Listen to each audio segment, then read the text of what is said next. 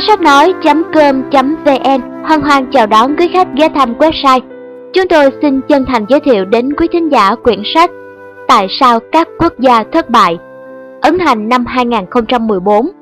Sau khi nghe xong quyển sách này, quý thính giả hãy đến ngay nhà sách gần nhất để mua sách gốc, ủng hộ tác giả Darren Acemoglu và James Robinson.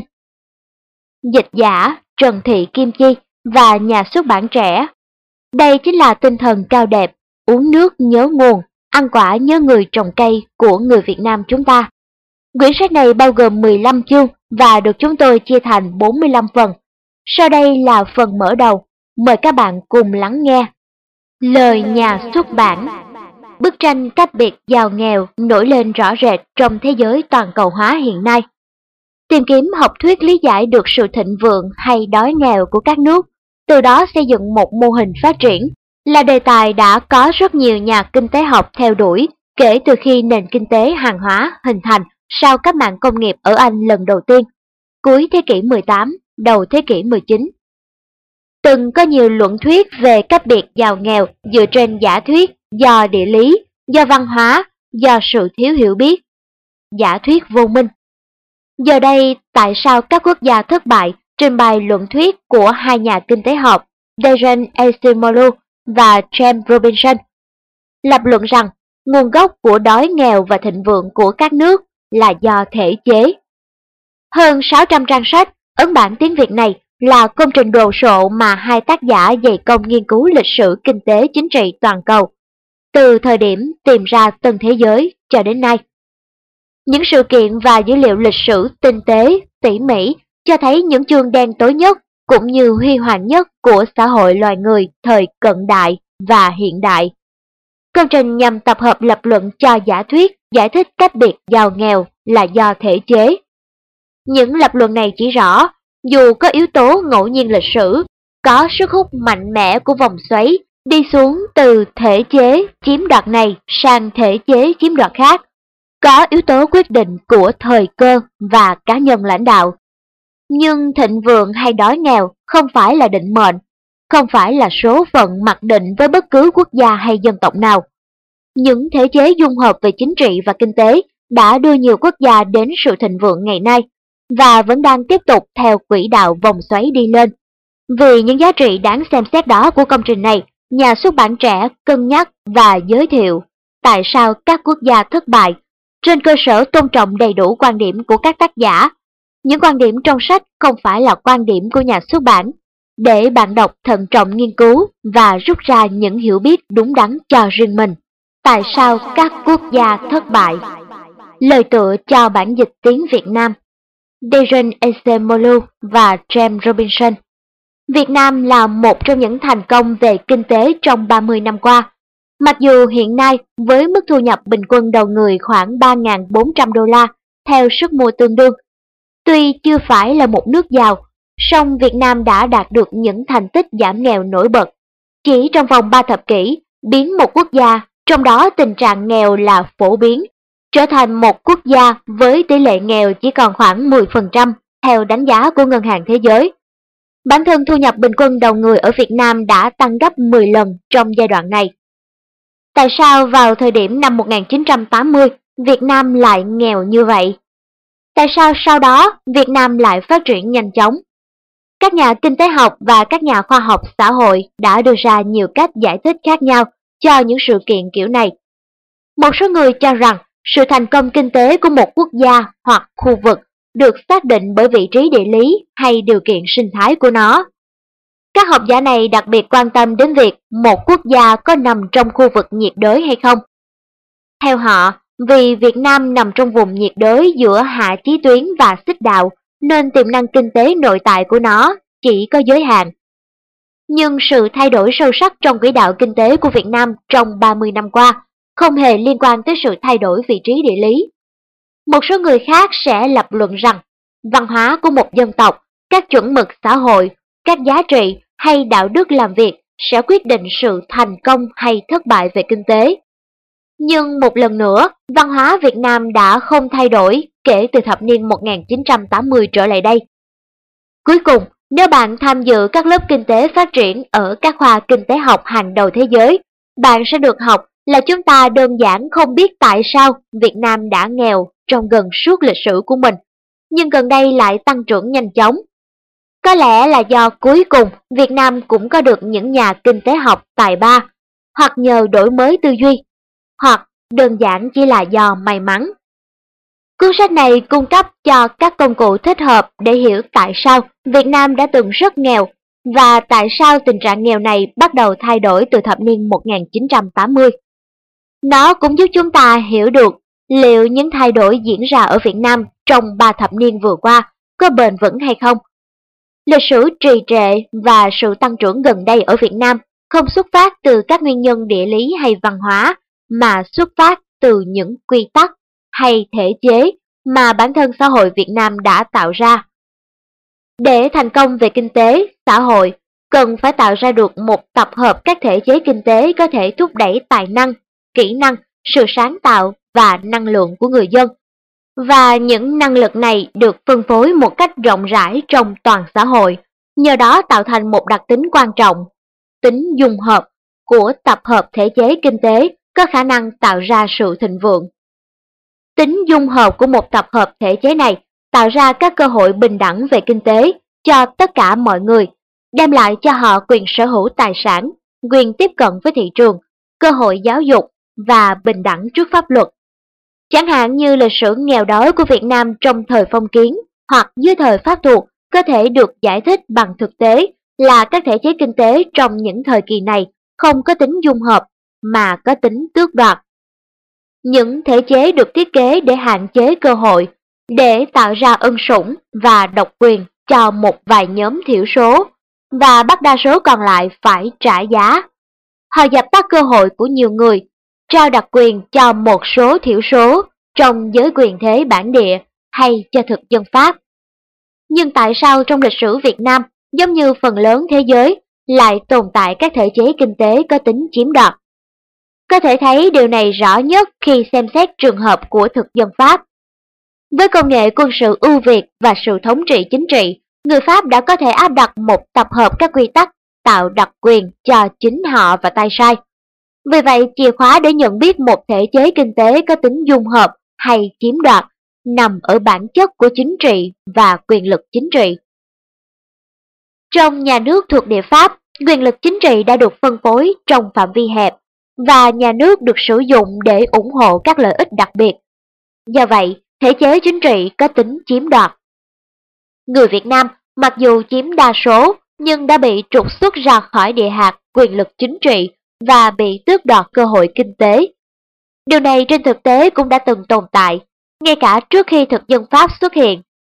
Chỉ khác là quyền lực được trao cho giới quyền thế trong nước, chứ không phải nước ngoài. Trong cuốn sách này, Chúng tôi chứng minh rằng, trong hầu hết mọi trường hợp, một nước sở dĩ nghèo là do họ có các thể chế kinh tế chiếm đoạt, bắt nguồn từ các thể chế chính trị chiếm đoạt. Còn các nước giàu sở dĩ giàu là bởi vì họ có các thể chế chính trị dung hợp. Với nhà nước mạnh và có trách nhiệm giải trình, và quyền lực chính trị được phân phối một cách rộng rãi, và nhờ đó tạo ra các thể chế kinh tế dung hợp. Để trở nên giàu có, một nước nghèo phải chuyển đổi từ các thể chế chiếm đoạt sang dung hợp. Trong địa hạt kinh tế, đây chính là căn nguyên tạo ra tăng trưởng kinh tế ở Việt Nam gần đây. Sau khi đánh đổ chế độ thực dân và thống nhất đất nước, Việt Nam đã tạo ra một nền kinh tế kế hoạch hóa tập trung, trong đó nhà nước sở hữu toàn bộ đất đai và hầu hết các ngành công nghiệp. Tuy nhiên, các thử nghiệm với nền kinh tế chỉ huy trong thập niên 1970 và đầu thập niên 1980 đã cho thấy những hạn chế kinh tế nghiêm trọng của mô hình này. Trong khi đó, quá trình chuyển đổi của Trung Quốc dưới thời Đặng Tiểu Bình cho thấy rằng sự ra đời của các tổ chức kinh tế dung hợp đã tạo ra tăng trưởng kinh tế, trong khi vẫn giữ được quyền lãnh đạo tuyệt đối của đảng Cộng sản. Chính sách đổi mới của chính phủ Việt Nam từ năm 1986 đã được đưa ra nhằm chuyển nền kinh tế từ kế hoạch hóa tập trung sang nền kinh tế thị trường định hướng xã hội chủ nghĩa. Chính sách kinh tế đổi mới đã đem lại những khuyến khích có tính thị trường, giải tán nông nghiệp tập thể, loại bỏ kiểm soát giá cả hàng nông sản và cho phép nông dân tiêu thụ hàng hóa của họ trên thị trường. Giống như Trung Quốc, phong trào chuyển sang các thể chế dung hợp này đã thành công và bắt đầu phát huy những tài năng tiềm ẩn to lớn, nhưng chưa được giải phóng của người dân. Những cải cách này cùng với những cải cách sau đó đã khuyến khích việc thành lập doanh nghiệp tư nhân và đầu tư nước ngoài. Như vậy, tăng trưởng kinh tế ở Việt Nam từ thập niên 1980 đã được thúc đẩy bởi phong trào chuyển sang các thể chế kinh tế dung hợp hơn. Mặc dù quá trình chuyển đổi này vẫn còn một chặng đường dài trước mắt. Việt Nam sẽ phải tiếp tục đẩy mạnh cải cách một cách toàn diện nếu muốn duy trì được đà tăng trưởng hiện nay và gia nhập hàng ngũ những quốc gia giàu mạnh nhất thế giới.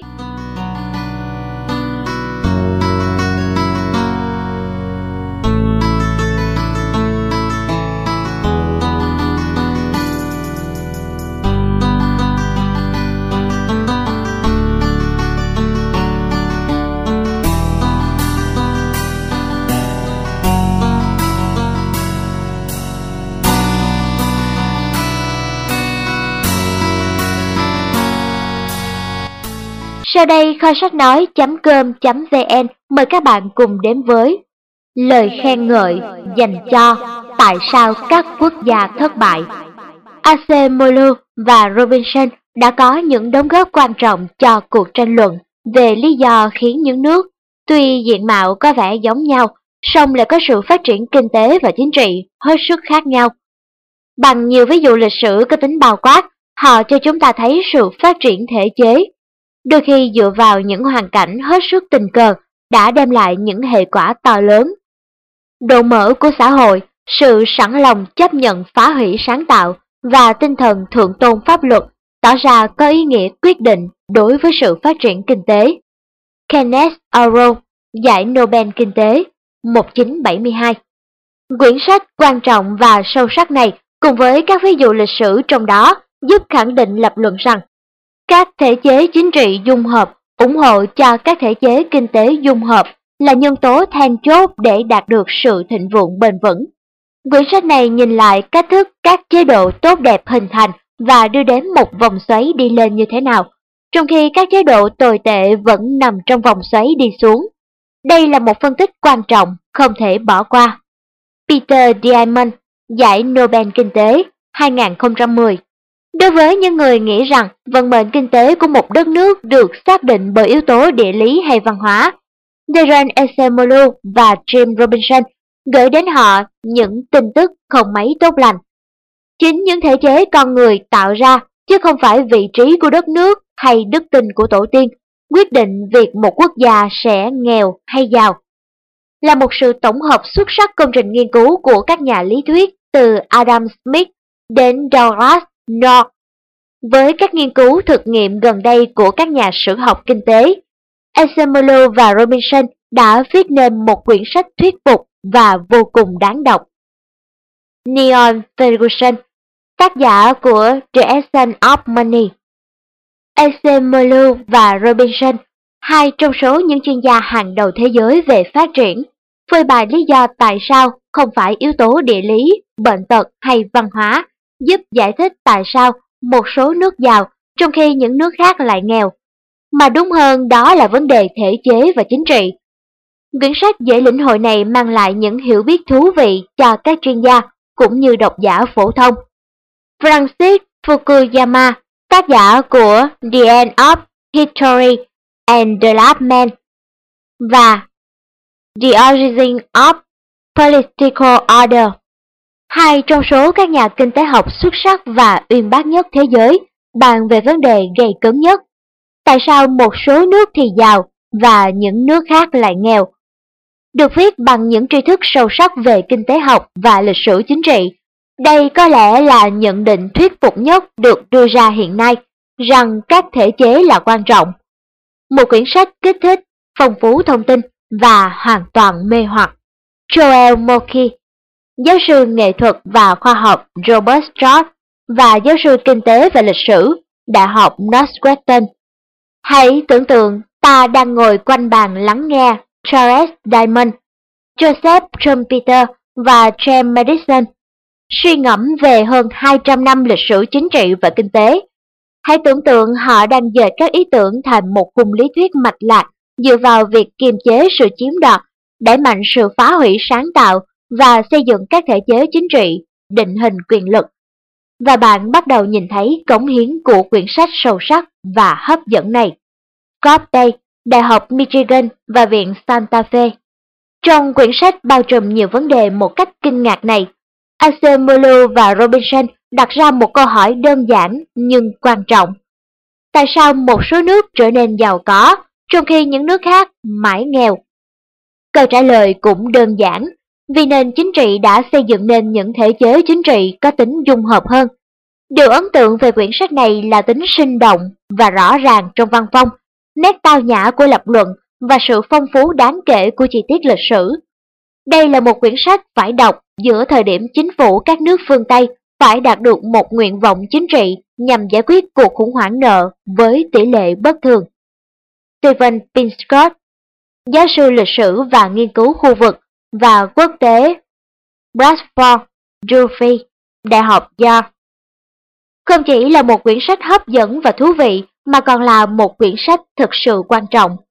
Nghiên cứu hết sức sáng tạo mà các giáo sư Acemoglu và Robinson đã thực hiện và đang tiếp tục thực hiện về cách thức các áp lực kinh tế, chính trị và các chọn lựa chính trị cùng tiến hóa và ràng buộc lẫn nhau. Và cách thức các thể chế ảnh hưởng đến sự tiến hóa đó vô cùng cần thiết để ta tìm hiểu về thành công và thất bại của các xã hội và quốc gia. Và ở đây, trong quyển sách này, tri thức ấy được trình bày dưới một hình thức hết sức dễ hấp thu, quả thật là lôi cuốn. Ai đã cầm quyển sách này lên và bắt đầu đọc sẽ thấy khó lòng đặt xuống. Michel Spen, Giải Nobel Kinh tế 2001 Quyển sách thú vị và dễ đọc này tập trung vào sự tiến hóa của mối liên kết phức tạp các thể chế chính trị và kinh tế, theo những chiều hướng tốt và xấu. Quyển sách đạt được sự cân bằng tinh tế giữa logic của hành vi kinh tế và chính trị và sự thay đổi chiều hướng hình thành từ các biến cố lịch sử ngẫu nhiên, lớn và bé, vào những thời điểm quyết định. Asimov và Robinson trình bày nhiều ví dụ lịch sử cho thấy sự thay đổi đó có thể thiên về những thể chế thuận lợi, tích cực đổi mới và thành công kinh tế, hoặc là hướng tới những thể chế có tính áp chế, và cuối cùng là suy tàn hay đình trệ. Thật tài tình khi họ có thể tạo ra cả sự phấn khích và suy tưởng như thế. Robert Solow, Giải Nobel Kinh tế 1987 sau đây kho sách nói.com.vn mời các bạn cùng điểm qua phần mục lục. Lời nói đầu Tại sao người Ai Cập tràn ngập quảng trường Tariq để hạ bệ Hosni Mubarak? Và điều đó có ý nghĩa gì đối với nhận thức của chúng ta về nguyên nhân của thịnh vượng và đói nghèo? Chương 1 Rất gần nhau mà rất khác nhau. Nogales, bang Arizona và Nogales, bang Sonora có cùng thành phần dân cư, cùng văn hóa và địa lý. Tại sao thành phố này giàu, còn thành phố kia nghèo? Chương 2 Những lý thuyết không thuyết phục Các nước nghèo không phải vì yếu tố địa lý hay văn hóa, hay vì các nhà lãnh đạo đất nước không biết chính sách nào sẽ làm giàu cho dân chúng. Chương 3 Tạo ra thịnh vượng và đói nghèo sự thịnh vượng và đói nghèo được quyết định bởi các động cơ khuyến khích hình thành từ các thể chế như thế nào, và nền chính trị sẽ quyết định đất nước sẽ có những thể chế như thế nào. Chương 4 Những khác biệt nhỏ và những thời khắc quyết định, sức nặng của lịch sử. Các thể chế thay đổi như thế nào thông qua xung đột chính trị và quá khứ định hình hiện tại ra sao. Chương 5 Tôi đã nhìn thấy tương lai và nó đang chạy tốt. Tăng trưởng trong các thể chế chiếm đoạt. Điểm chung của Stalin, vua Siam và cuộc cách mạng thời kỳ đồ đá mới và các thành bang Maya là gì? Và điều này giúp giải thích tại sao tăng trưởng kinh tế hiện nay của Trung Quốc không thể kéo dài. Chương 6. Phân hóa thể chế Cách thức tiến hóa của các thể chế theo thời gian thường là phân hóa một cách từ từ. Chương 7. Bước ngoặt thể chế Cuộc cách mạng chính trị năm 1688 đã làm thay đổi thể chế ở Anh và dẫn đến cách mạng công nghiệp như thế nào. Chương 8. Không phải trên lãnh địa của chúng ta, các rào cản phát triển. Tại sao giới quyền thế chính trị ở nhiều nước chống đối cách mạng công nghiệp? Chương 9.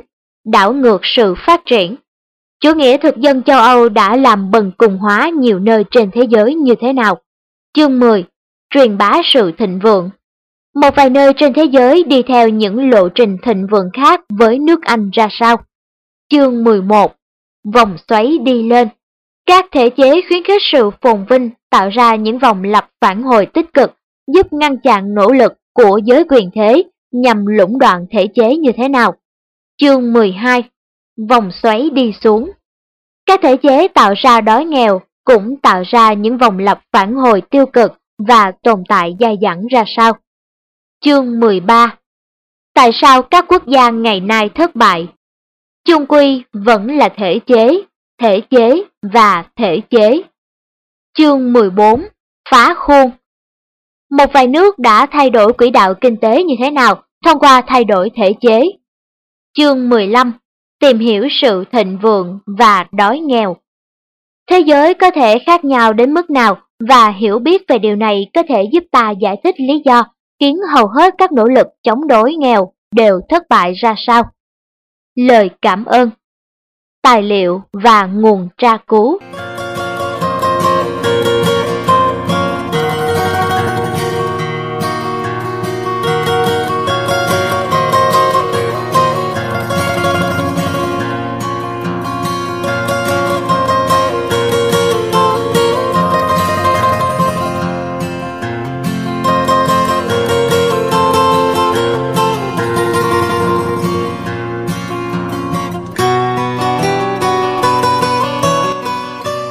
Lời nói đầu Quyển sách này đề cập đến sự khác biệt to lớn về thu nhập và mức sống giữa những nước giàu trên thế giới như Hoa Kỳ, Anh và Đức, với những nước nghèo như vùng hạ Sahara ở châu Phi, Trung Mỹ và Nam Á.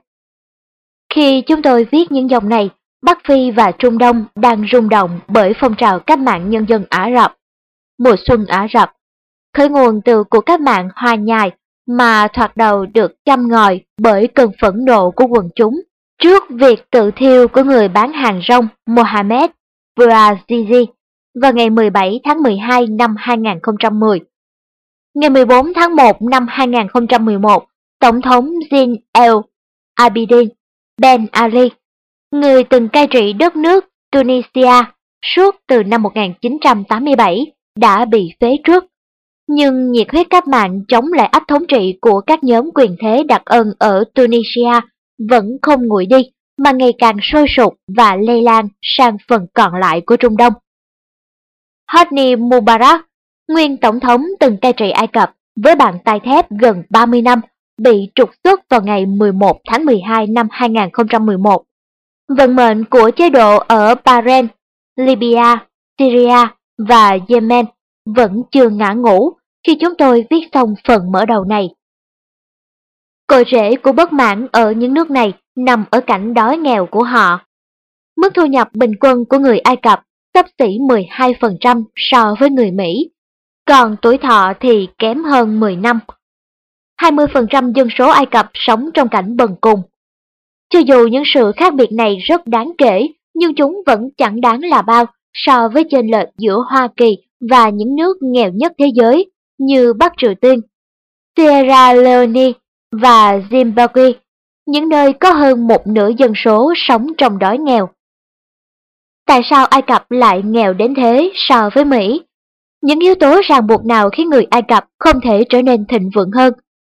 Phải chăng đói nghèo của Ai Cập là không thể cứu vãn, hay hoàn toàn có thể xóa bỏ được?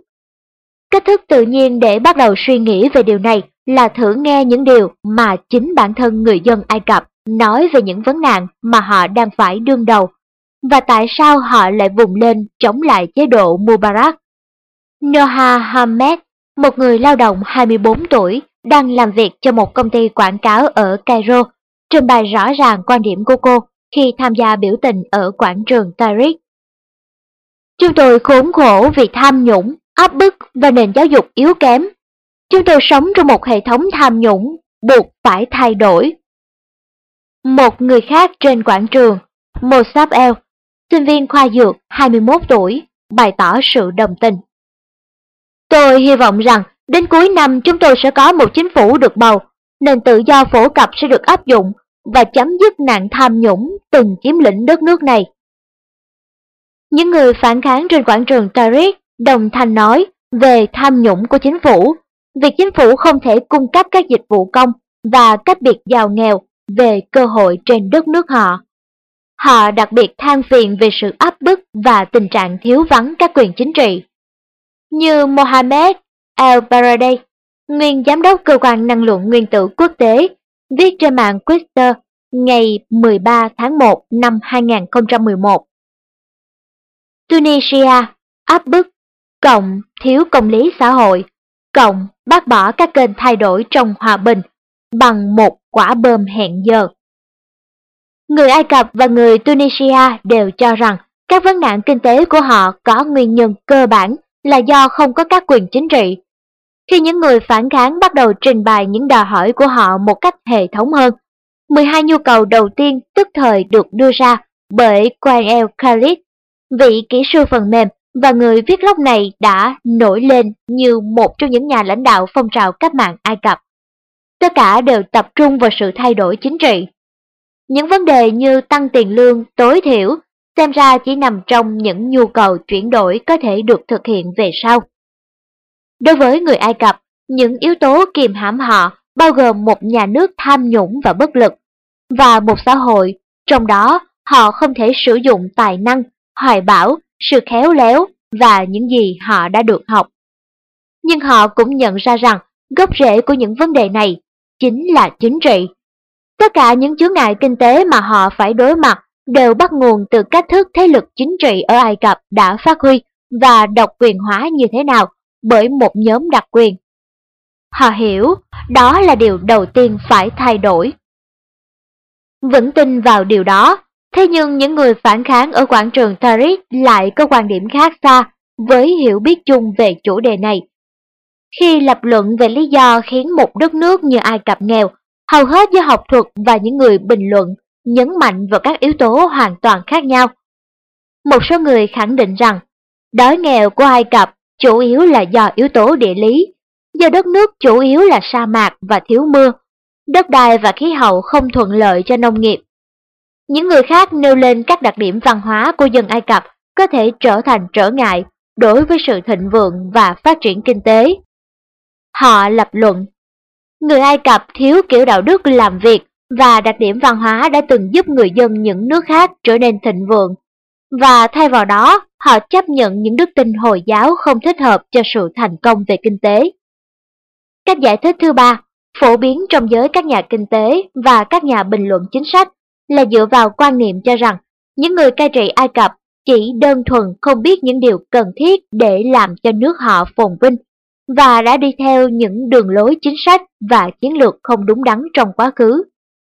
Trường phái này cho rằng, giá như những người cai trị đất nước nhận được những lời khuyên đúng đắn từ những cố vấn đúng đắn, thì đất nước sẽ thịnh vượng. Đối với giới học thuật và các nhà bình luận này, sự kiện Ai Cập được cai trị bởi những nhóm quyền thế tập trung vung vén cho cơ ngơi riêng của họ bằng tổn thất của xã hội dường như chẳng liên quan gì khi người ta tìm hiểu về các vấn nạn kinh tế của đất nước.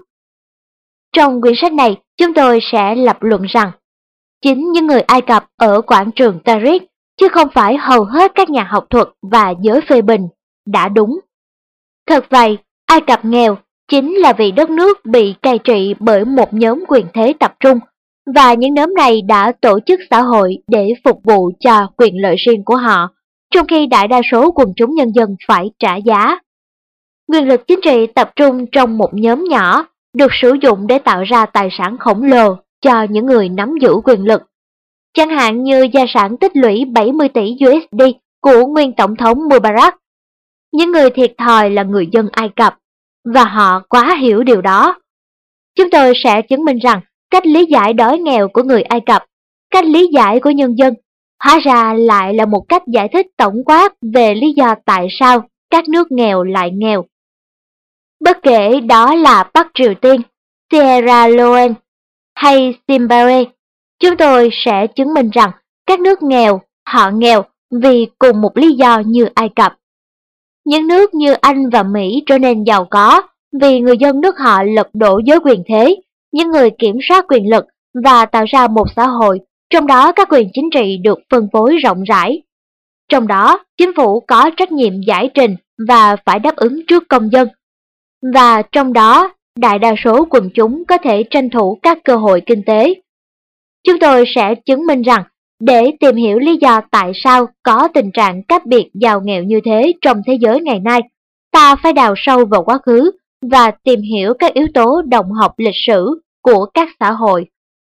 Ta sẽ thấy rằng lý do khiến nước Anh giàu hơn Ai Cập là vì vào năm 1688, nước Anh đã có một cuộc cách mạng làm biến đổi nền chính trị và nhờ đó chuyển hóa nền kinh tế. Nhân dân đã đấu tranh và giành được nhiều quyền chính trị hơn và họ sử dụng những quyền ấy để mở rộng cơ hội kinh tế của họ. Kết quả là một quỹ đạo kinh tế và chính trị khác cơ bản so với trước và đạt đến đỉnh cao trong cuộc cách mạng công nghiệp. Cuộc cách mạng công nghiệp và những công nghệ mà cuộc cách mạng đó mang lại đã không lan được tới Ai Cập, vì nước này lúc bấy giờ đang chịu sự kiểm soát của đế chế Ottoman. Cũng cai trị Ai Cập, hệt như cách của gia đình Mubarak sau này. Sự cai trị của Ottoman ở Ai Cập bị Napoleon Bonaparte lật đổ vào năm 1793, nhưng sau đó đất nước lại rơi vào sự kiểm soát của thực dân Anh. Và cũng giống như Ottoman, gần như không quan tâm gì đến sự thịnh vượng của Ai Cập. Dẫu rằng Ai Cập đã tống khứ đế chế Ottoman và đế quốc Anh, và đến năm 1952 lật đổ cả nền dân chủ. Thế nhưng đất nước không có được những cuộc cách mạng như cách mạng 1688 ở Anh, và thay vì chuyển biến chính trị cơ bản ở Ai Cập, họ lại đưa một nhóm quyền thế khác lên cầm quyền. Và nhóm này cũng không quan tâm gì đến việc mang lại phồn vinh cho những người dân thường. Chẳng khác gì Ottoman và Anh trước kia. Hậu quả là cơ cấu cơ bản của xã hội vẫn không thay đổi và Ai Cập vẫn nghèo. Trong quyển sách này, chúng ta sẽ tìm hiểu xem những diễn biến ấy tự tái diễn như thế nào theo thời gian và vì sao đôi khi những diễn biến ấy lại thay đổi. Như ở Anh năm 1688 và ở Pháp với cuộc cách mạng năm 1789. Điều này sẽ giúp chúng ta tìm hiểu xem liệu tình hình ở Ai Cập ngày nay có thay đổi hay không và liệu cuộc cách mạng lật đổ Mubarak có dẫn tới một hệ thống thể chế mới có thể mang lại thịnh vượng cho những người dân thường Ai Cập hay không. Ai Cập đã có những cuộc cách mạng trong quá khứ mà không đem lại thay đổi nào, vì những người làm cách mạng chỉ đơn thuần tiếp quản sự thống trị từ những người bị họ hạ bệ và tái tạo một hệ thống tương tự. Quả thật, người dân thường khó mà đạt được quyền lực chính trị thật sự và thay đổi cách thức xã hội vận hành. Nhưng điều này là một việc khả thi, và ta sẽ tìm hiểu xem việc ấy đã xảy ra ở Anh, Pháp và Hoa Kỳ, cũng như ở Nhật Bản, Botswana, Brazil như thế nào. Về cơ bản, đó là sự chuyển đổi chính trị theo một cách thức cần thiết để một xã hội nghèo nàn trở nên giàu có. Có những bằng chứng cho thấy điều này xem chừng đang xảy ra ở Ai Cập. Reda Mesqueli, một người phản kháng khác trên quảng trường Tariq lập luận. Giờ đây bạn thấy người Hồi giáo và người cơ đốc giáo sát cánh với nhau. Giờ đây bạn thấy già trẻ lớn bé đều kề vai nhau. Tất cả đều mong muốn cùng một điều. Ta sẽ thấy rằng một phong trào rộng lớn như thế trong xã hội là một phần then chốt của những gì từng xảy ra trong những cuộc chuyển đổi chính trị khác. Nếu ta biết khi nào và tại sao việc chuyển đổi đó xảy ra, ta sẽ ở vào vị thế tốt hơn để đánh giá khi nào ta có thể dự kiến những phong trào như thế sẽ thất bại như đã từng thất bại trong quá khứ, và khi nào ta có thể hy vọng chúng sẽ thành công và cải thiện cuộc sống của hàng triệu người. Kho sách nói.com.vn vừa gửi đến các bạn nội dung của phần mở đầu giới thiệu về quyển sách Tại sao các quốc gia thất bại. Mời các bạn đón nghe phần tiếp theo để cùng đến với nội dung chính của quyển sách trong chương 1 rất gần nhau mà rất khác nhau.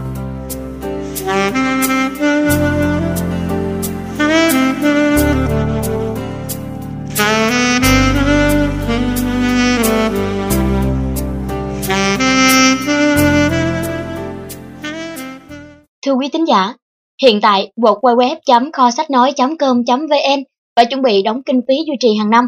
Tình hình đang khó khăn và bế tắc, chưa đủ kinh phí thực hiện trọn vẹn quyển sách này chỉ xin phép được thực hiện 3 phần nhỏ để giới thiệu. Nếu quý tín giả thấy hay, thấy bổ ích cho mình và con em của mình sau này, thì hỗ trợ kinh phí để kho sách nói hoàn thành hết phần còn lại hoặc hỗ trợ để website có thể tồn tại và duy trì, thoát khỏi tình trạng sắp phải đóng cửa trong thời gian tới. Cư sĩ Thích Thiên Phúc chân thành cảm ơn. Kho sách nói.com.vn mời các bạn cùng đến với nội dung của chương 1 trong quyển sách Tại sao các quốc gia thất bại của tác giả Darren Acemoglu và James Robinson. Dịch giả Trần Thị Kim Chi. Chương 1 Rất gần nhau mà rất khác nhau. Kinh tế học về Rio Grande Thành phố Nagaland bị chia cắt bởi một bờ rào. Nếu bạn đứng bên bờ rào ấy và nhìn về phương Bắc, bạn sẽ thấy Nogales của bang Arizona, thuộc địa phận hạt Santa Cruz. Thu nhập của một hộ gia đình bình quân ở đó vào khoảng 30.000 USD một năm. Hầu hết các thanh thiếu niên đều đến trường và đa số người trưởng thành đều tốt nghiệp trung học phổ thông. Bất chấp mọi ý kiến về sự bất cập của hệ thống y tế Hoa Kỳ, dân chúng ở đây tương đối khỏe mạnh và có tuổi thọ cao theo tiêu chuẩn toàn cầu. Nhiều người sống trên 65 tuổi và được tiếp cận với hệ thống bảo hiểm y tế Medicare. Đó mới chỉ là một trong nhiều dịch vụ được chính phủ cung cấp mà hầu hết mọi người xem là đương nhiên, như điện, điện thoại, hệ thống thoát nước, y tế công cộng, mạng lưới đường xá, kết nối họ với các thành phố khác trong khu vực và phần còn lại của Hoa Kỳ. Và cuối cùng nhưng không kém phần quan trọng, luật pháp và trật tự trị an. Người dân Nogales, bang Arizona có thể thực hiện các hoạt động hàng ngày mà không lo sợ về tính mạng hay an ninh và không e ngại về trộm cắp, tước đoạt hay những thứ khác có thể đe dọa việc đầu tư vào kinh doanh và nhà ở của họ. Quan trọng không kém, người dân Nogales, bang Arizona đương nhiên cho rằng với toàn bộ tính chất vì hiệu quả và tham nhũng, đôi khi vẫn có. Chính phủ là đại diện của họ. Họ có thể bỏ phiếu thay thế thị trưởng, các hạ nghị sĩ và thượng nghị sĩ. Họ đi bầu trong các cuộc bầu cử tổng thống để xác định ai sẽ lãnh đạo đất nước. Nền dân chủ đã trở thành bản tính bẩm sinh của họ. Đời sống ở phía nam bờ rào tuy chỉ cách vài bước chân, nhưng rất khác biệt. Mặc dù Nogales thuộc bang Sorona là một khu vực tương đối trù phú của Mexico, thu nhập hộ gia đình bình quân ở đây chỉ vào khoảng 1 phần 3 so với Nogales thuộc bang Arizona. Hầu hết người trưởng thành ở bang Nogales, bang Sorona, không có bằng trung học phổ thông, và nhiều thanh thiếu niên không đến trường. Các bà mẹ phải lo lắng về tỷ lệ tử vong sơ sinh cao.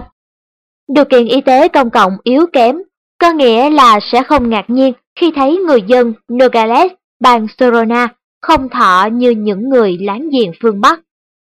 Họ cũng không được tiếp cận nhiều tiện ích công cộng. Đường xá xuống cấp ở phía nam bờ rào. Luật pháp và trật tự lại còn tệ hơn. Tỷ lệ tội phạm cao và thành lập doanh nghiệp là một hoạt động đầy rủi ro. Chẳng những bạn có nguy cơ bị cướp bóc mà việc xin đủ các loại giấy phép và hối lộ đủ mọi cấp chỉ để thành lập doanh nghiệp không thôi đã là một nỗ lực chẳng dễ dàng. Người dân Nogales, bang Sorona mỗi ngày phải sống với các chính khách tham nhũng và kém năng lực. Trái với những người láng giềng phương Bắc, nền dân chủ là một trải nghiệm mới đối với họ. Mãi đến những cuộc cải cách chính trị năm 2000, Nogales, bang Sorona cũng như phần còn lại của Mexico vẫn chịu sự kiểm soát đầy tham nhũng của đảng cách mạng thể chế, PRI. Làm thế nào hai nửa của một vùng đất mà thực chất là cùng một thành phố lại có thể khác nhau đến thế? Chẳng có sự khác biệt gì về địa lý, khí hậu hay các loại bệnh tật phổ biến trong vùng. Vì không có gì ngăn cản mầm bệnh không qua lại giữa Hoa Kỳ và Mexico. Lẽ dĩ nhiên, điều kiện y tế rất khác nhau nhưng điều này không liên quan gì đến môi trường bệnh tật. Đó là vì người dân phía nam biên giới sống với điều kiện vệ sinh yếu kém và thiếu sự chăm sóc y tế tương tất. nhưng biết đâu dân chúng rất khác nhau. Có thể nào người dân Nogales bang Arizona là con cháu của dân di cư từ châu Âu, trong khi người dân phía Nam là hậu duệ của những người Aztec? Không phải vậy, nguồn gốc của người dân ở hai bên biên giới khá giống nhau. Sau khi Mexico giành được độc lập từ Tây Ban Nha vào năm 1821, vùng đất xung quanh Los Dos Nogales trở thành một phần của bang Velia, California, thuộc Mexico. Và điều này được giữ nguyên ngay cả sau cuộc chiến tranh Mexico-Mỹ năm 1846 đến 1848. Quả thật, mãi đến sau khi nước Mỹ mua đất của Mexico trong doanh vụ Gaston Bertrand năm 1853 thì biên giới Hoa Kỳ mới mở rộng đến vùng này. Chính viên trung úy Mikler, trong khi khảo sát biên giới, đã lưu ý sự tồn tại của thung lũng Los Nogales nhỏ nhỏ. Ở đây cả hai bên biên giới, hai thành phố đã mọc lên. Người dân Nogales bang Arizona, Hoa Kỳ và Nogales bang Sonora, Mexico có chung tổ tiên, tận hưởng thực phẩm và âm nhạc như nhau, và ta sẽ mạnh dạn nói rằng họ có cùng văn hóa. Lẽ dĩ nhiên có một cách giải thích hết sức đơn giản và hiển nhiên về sự khác biệt giữa hai nửa của Nogales mà bạn có thể dự đoán từ nãy đến giờ. Chính là do đường biên giới phân chia hai vùng đất này. Nogales, bang Arizona, thuộc về Hoa Kỳ.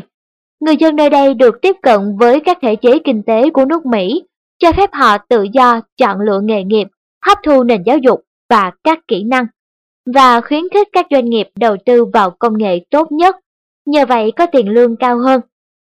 Họ cũng được tiếp cận các thể chế chính trị cho phép họ tham gia vào quá trình dân chủ, bầu chọn người đại diện và thay thế những người đại diện có hành vi sai trái. Đổi lại các chính khách cung ứng những dịch vụ cơ bản, từ y tế công cộng cho đến đường xá, luật pháp và an ninh trật tự mà người dân yêu cầu. Người dân Nogales, bang Sorona không được may mắn như thế. Họ sống trong một thế giới khác, được xác lập bởi những thể chế khác. Các thể chế khác nhau này tạo ra những động cơ hết sức khác nhau đối với người dân ở hai thành phố Nogales, cũng như các nghiệp chủ và các nhà kinh doanh muốn đầu tư ở đó. Các động cơ hình thành bởi các thể chế khác nhau của hai thành phố Nogales và hai đất nước chính là lý do chủ yếu của những khác biệt về thịnh vượng kinh tế ở hai bên biên giới.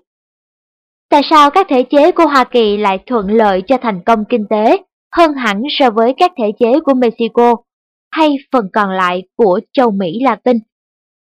Câu trả lời cho câu hỏi này nằm ở cách thức các xã hội khác nhau hình thành trong thời kỳ thuộc địa trước đây. Khi ấy, sự phân hóa về thể chế đã xảy ra với những hệ quả và tác động kéo dài cho đến tận ngày nay. Để tìm hiểu sự phân hóa này, ta phải bắt đầu ngay từ khi thành lập các thuộc địa ở Bắc Mỹ và châu Mỹ Latin.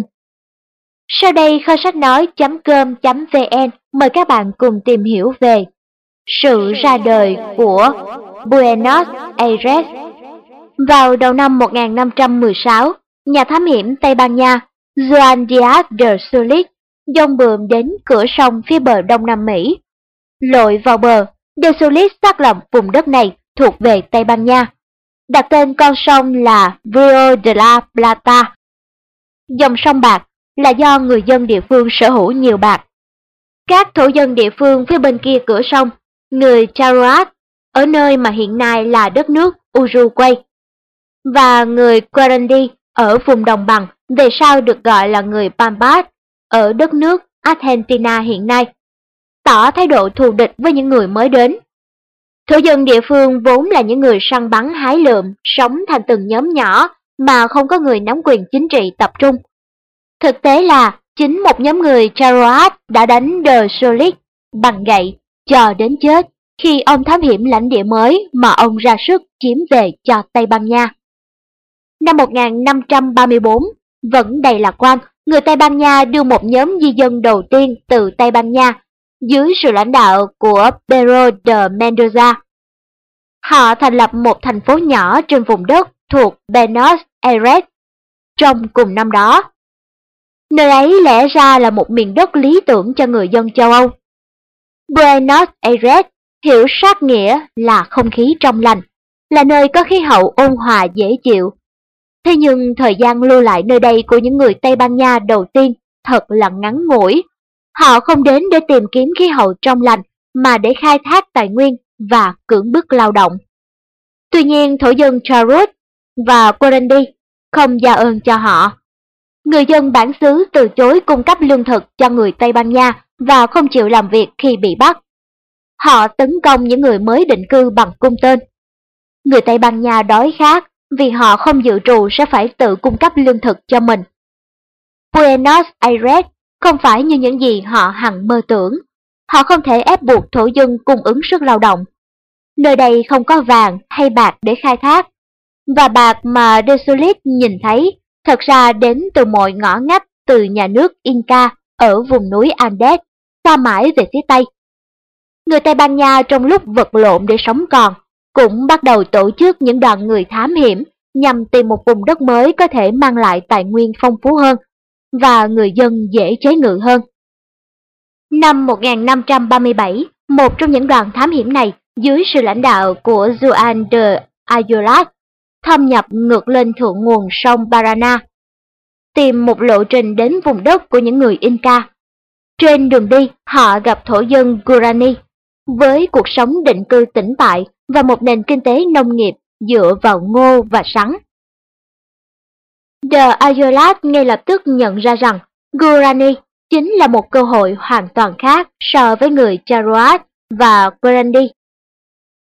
Sau những xung đột ngắn ngủi, người Tây Ban Nha khống chế sự chống đối của thổ dân Guarani và thành lập một thành phố nhỏ, Nuestra Senora de Santa Maria de la Asunción, mà ngày nay vẫn là thủ đô của Paraguay.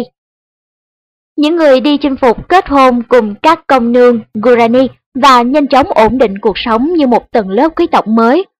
Họ điều chỉnh các hệ thống lao động cưỡng bức và cống nạp hiện hữu của Guarani, trong đó chính bản thân họ nắm quyền chỉ huy. Đây là một kiểu thuộc địa mà họ muốn thiết lập, và trong vòng 4 năm, Buenos Aires bị bỏ rơi khi toàn bộ người Tây Ban Nha từng định cư ở đó bỏ đến thành phố mới.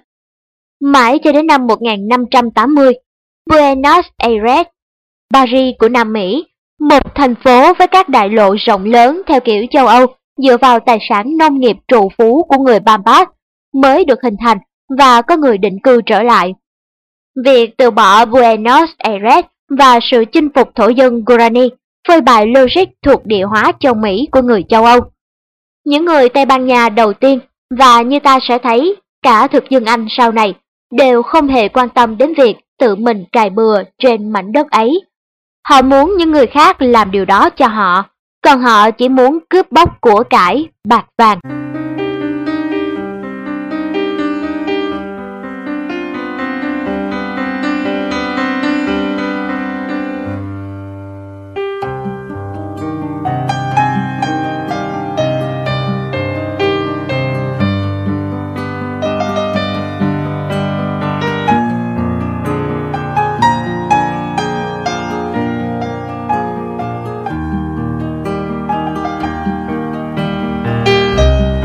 Sau đây kho sách nói.com.vn mời các bạn cùng tìm hiểu nội dung tiếp theo trong chương 1.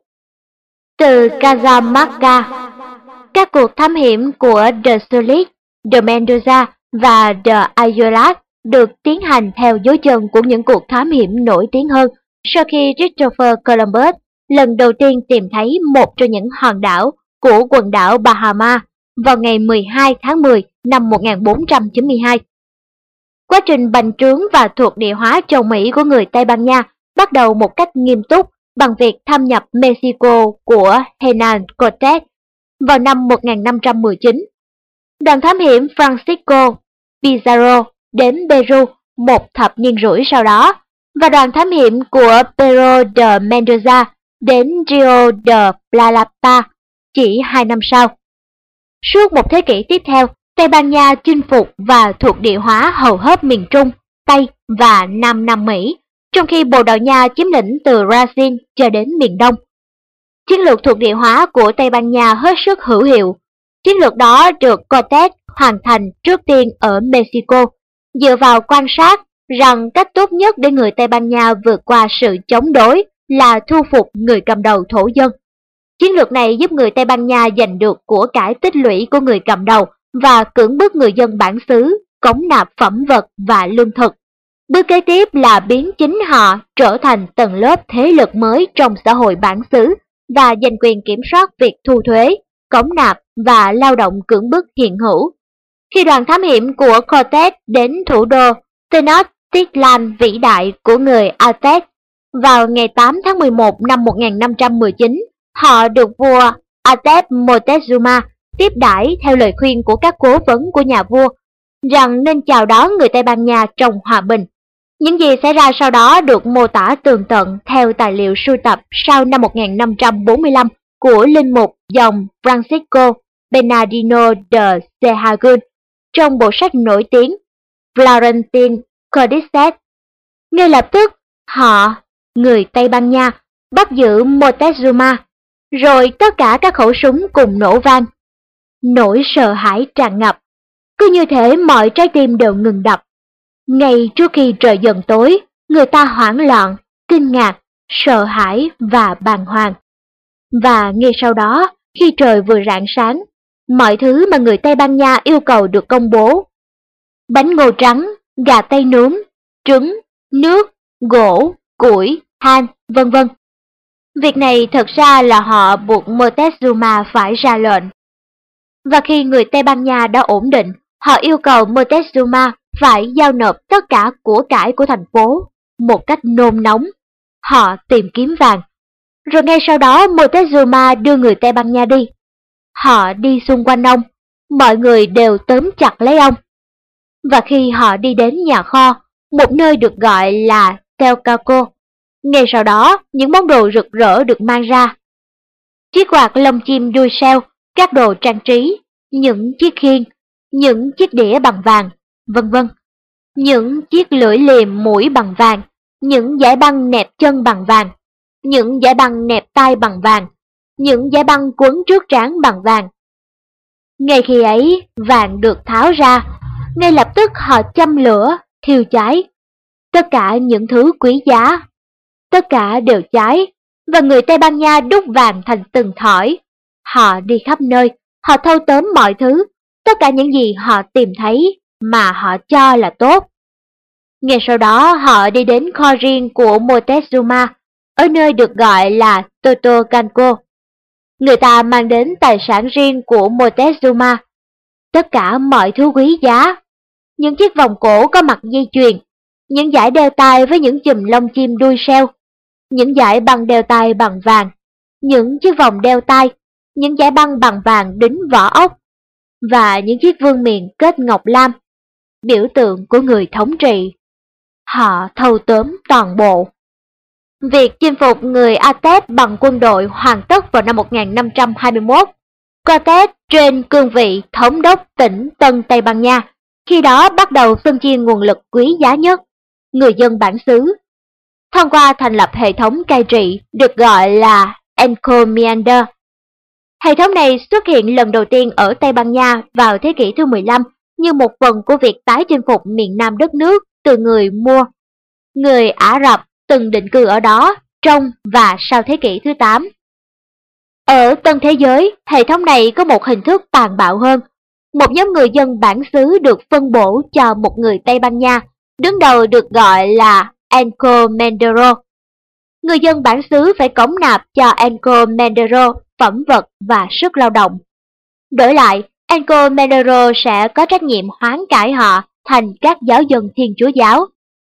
Tài liệu sống động về sự vận hành hệ thống Encomienda còn truyền lại cho chúng ta ngày nay là từ Bartolome de las Casas, tu sĩ dòng Dominic, vốn là một trong những người chỉ trích hệ thống thuộc địa Tây Ban Nha đầu tiên và kịch liệt nhất.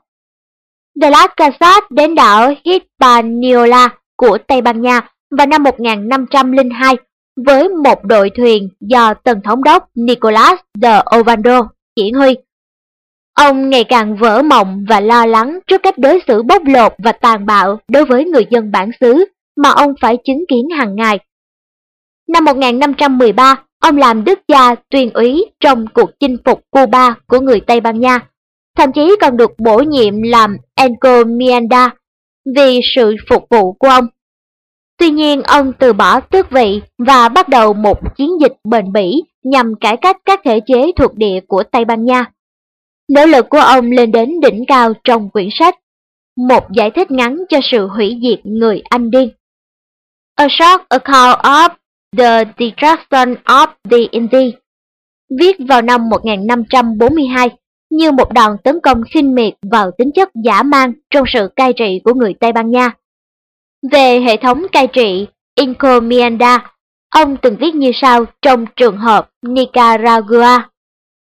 Mỗi người định cư chiếm cứ một cơ người trong thành phố được phân cho họ, bố trí thổ dân đến làm việc cho họ, chiếm lấy nguồn lương thực vốn dĩ khan hiếm của thổ dân cho bản thân họ và thôn tính đất đai vốn thuộc sở hữu và nơi làm việc của người bản xứ, nơi họ trồng trọt các sản phẩm theo truyền thống.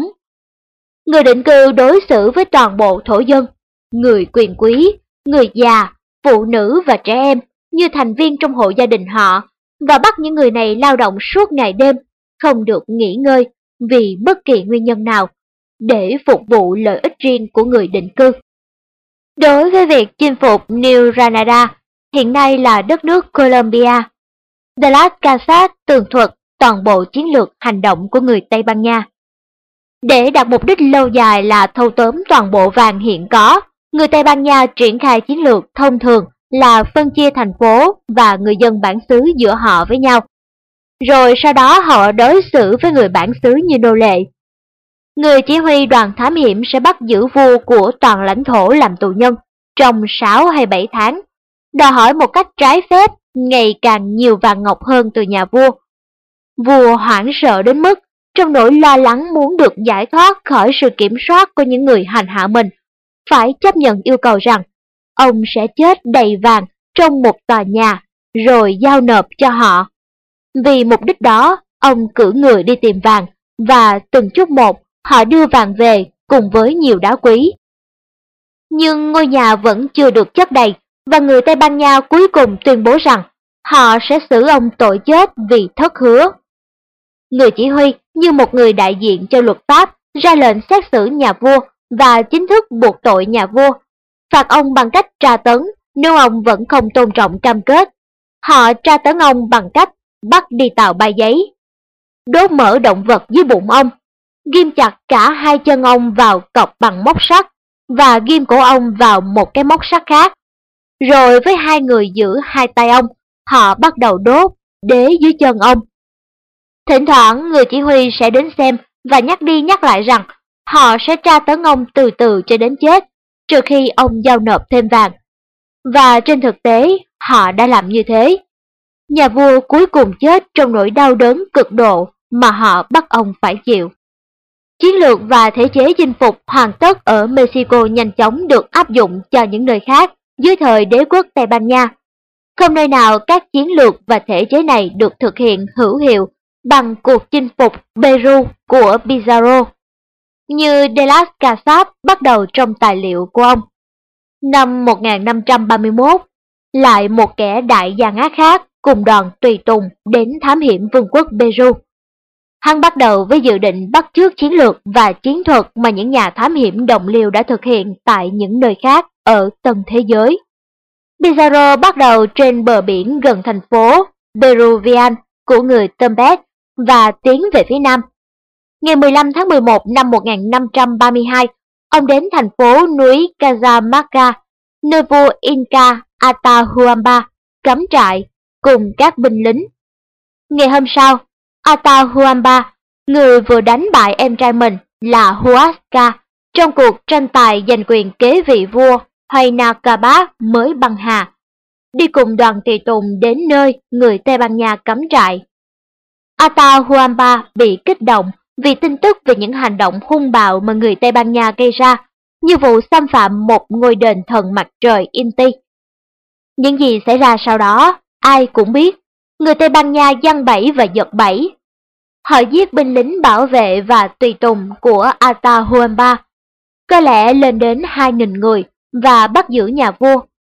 Để được tự do, Atahualpa phải cam kết cống nạp một gian phòng chất đầy vàng và hai gian phòng như thế chất đầy bạc.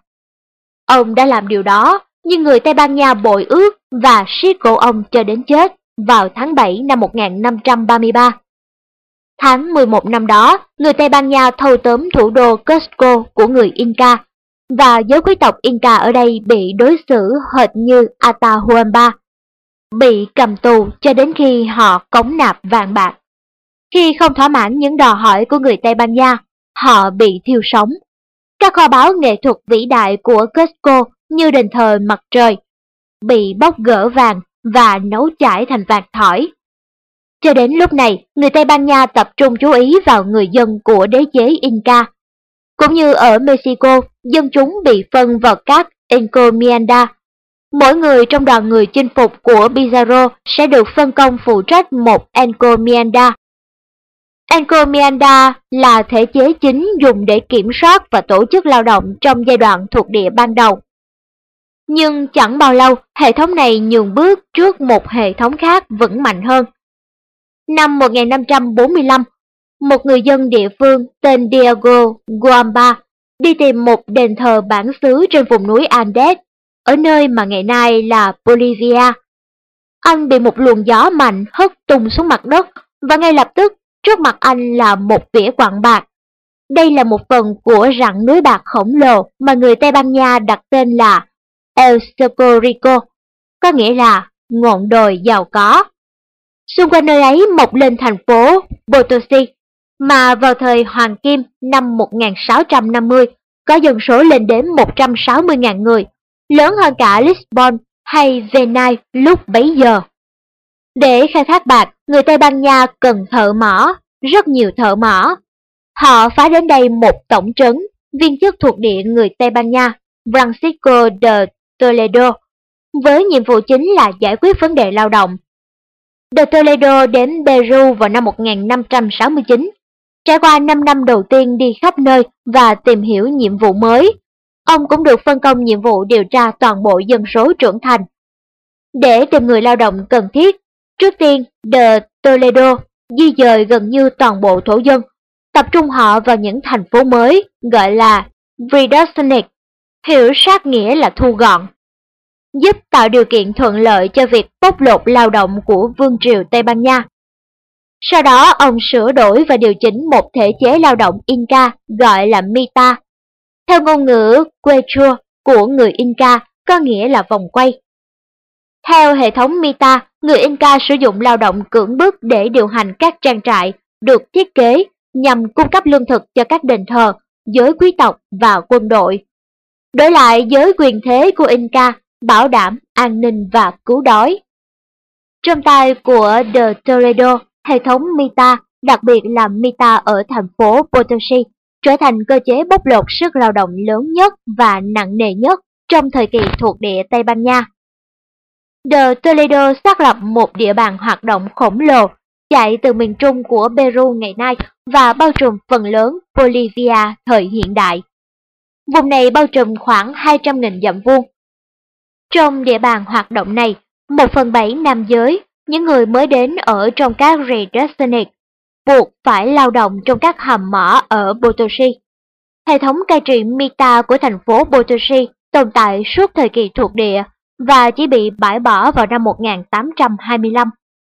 Bản đồ 1 trình bày địa bàn hoạt động của hệ thống Mita, bao trùm một phần đế chế Inca vào thời điểm bị người Tây Ban Nha đô hộ Bản đồ này minh họa phạm vi bao trùm của hệ thống cai trị Mita lên vùng đất trung tâm của đế chế, kể cả thủ đô Cusco. Điều ấn tượng là bạn vẫn còn thấy di sản của Mita ở Peru ngày nay. Hãy xem sự khác biệt giữa các tỉnh Conca và Acomayo nằm kế bên. Dường như không có gì khác nhau giữa các tỉnh này. Cả hai đều ở vùng núi cao và dân cư hai tỉnh đều là hậu duệ của người Inca nói tiếng Quechua. Thế nhưng Acomayo nghèo hơn nhiều, dân chúng tiêu dùng ít hơn khoảng 1 phần 3 so với người dân Conca dân chúng biết điều này. Ở Acomayo, họ hỏi những người nước ngoài gan dạ. Bạn có biết người dân ở đây nghèo hơn những người ở Kanka ngoài kia không? Tại sao bạn còn muốn đến đây làm gì? Gan dạ là vì, so với Kanka, thật khó để đến được tỉnh Acomayo. Từ thủ đô Cusco, khu vực trung tâm cổ của đế chế Inca, đường đến Kanka được lát phẳng, trong khi đường đến Akomayo ở trong tình trạng đổ nát kinh khủng. Để đi qua Akomayo, bạn cần một con ngựa hay một con la. Ở Kanka và Akomayo, người dân trồng cùng những loại hoa màu như nhau. Nhưng ở Kanka, họ bán hoa màu ra chợ lấy tiền, còn ở Akomayo, dân chúng tự cung tự cấp. Sự khác biệt rõ rệt đối với mọi người và đối với dân chúng sống ở đó có thể được hiểu như sự khác biệt thể chế giữa hai nơi này. Sự khác biệt thể chế với cội nguồn lịch sử từ thời de Toledo và kế hoạch bóc lột người lao động bản xứ hữu hiệu của ông. Sự khác biệt lịch sử giữa Acomayo và Khanka là ở chỗ Acomayo nằm trong địa bàn hoạt động của hệ thống cai trị Mita của thành phố Potosi, còn Kanka thì không. Ngoài việc tập trung lao động và hệ thống cai trị Mita, The Toledo còn hợp nhất Encomienda vào một loại thế thân, một số lượng bạc cố định mỗi người trưởng thành phải nộp mỗi năm. Đây là một cơ chế khác được thiết kế để bắt buộc dân chúng phải tham gia thị trường lao động và giúp các chủ đất Tây Ban Nha giảm tiền công. Một thể chế khác được gọi là Repartimento de Mercancías cũng trở nên phổ biến dưới thời de Toledo, hình thành từ động từ repartir trong tiếng Tây Ban Nha có nghĩa là phân phối. Repartimento hiểu sát nghĩa là sự phân phối hàng hóa, liên quan đến việc bán hàng hóa cưỡng bức cho người địa phương với mức giá do người Tây Ban Nha ấn định. Cuối cùng de Toledo áp dụng tracing, có nghĩa là gánh nặng, sử dụng người bản xứ thay thế động vật để mang vác hàng hóa như rượu, lá coca hay hàng dệt may trong công việc kinh doanh của giới quyền thế Tây Ban Nha. Xuyên suốt thế giới thuộc địa Tây Ban Nha ở châu Mỹ, các thể chế và cơ cấu xã hội tương tự cũng nổi lên. Sau giai đoạn cướp bóc và thèm khát vàng bạc ban đầu, người Tây Ban Nha xây dựng một mạng lưới thể chế được thiết kế nhằm bóc lột người bản xứ. Toàn bộ hệ thống Encomienda, Mita, Repartimento và Trezing được thiết kế để đẩy mức sống thổ dân xuống mức tồn tại tối thiểu và qua đó giành lấy toàn bộ thu nhập thặng dư cho người Tây Ban Nha. Họ đạt được điều này bằng cách việc chiếm đoạt đất đai, cưỡng bức lao động, trả tiền công thấp cho dịch vụ lao động, áp thuế cao và tính giá hàng hóa cao mà thậm chí còn không được mua một cách tự nguyện. Cho dù các thể chế này tạo ra nhiều của cải cho vương triều Tây Ban Nha và làm cho những người chinh phục và hậu duệ của họ trở nên giàu có, chúng cũng biến châu Mỹ Latin thành một châu lục cách biệt giàu nghèo nhất trên thế giới và phá hủy nhiều tiềm năng kinh tế của nơi này. Kho sách nói.com.vn vừa gửi đến các bạn một phần nội dung trong chương 1 rất gần nhau mà rất khác nhau. Mời các bạn đón nghe phần tiếp theo để tìm hiểu nội dung còn lại của chương.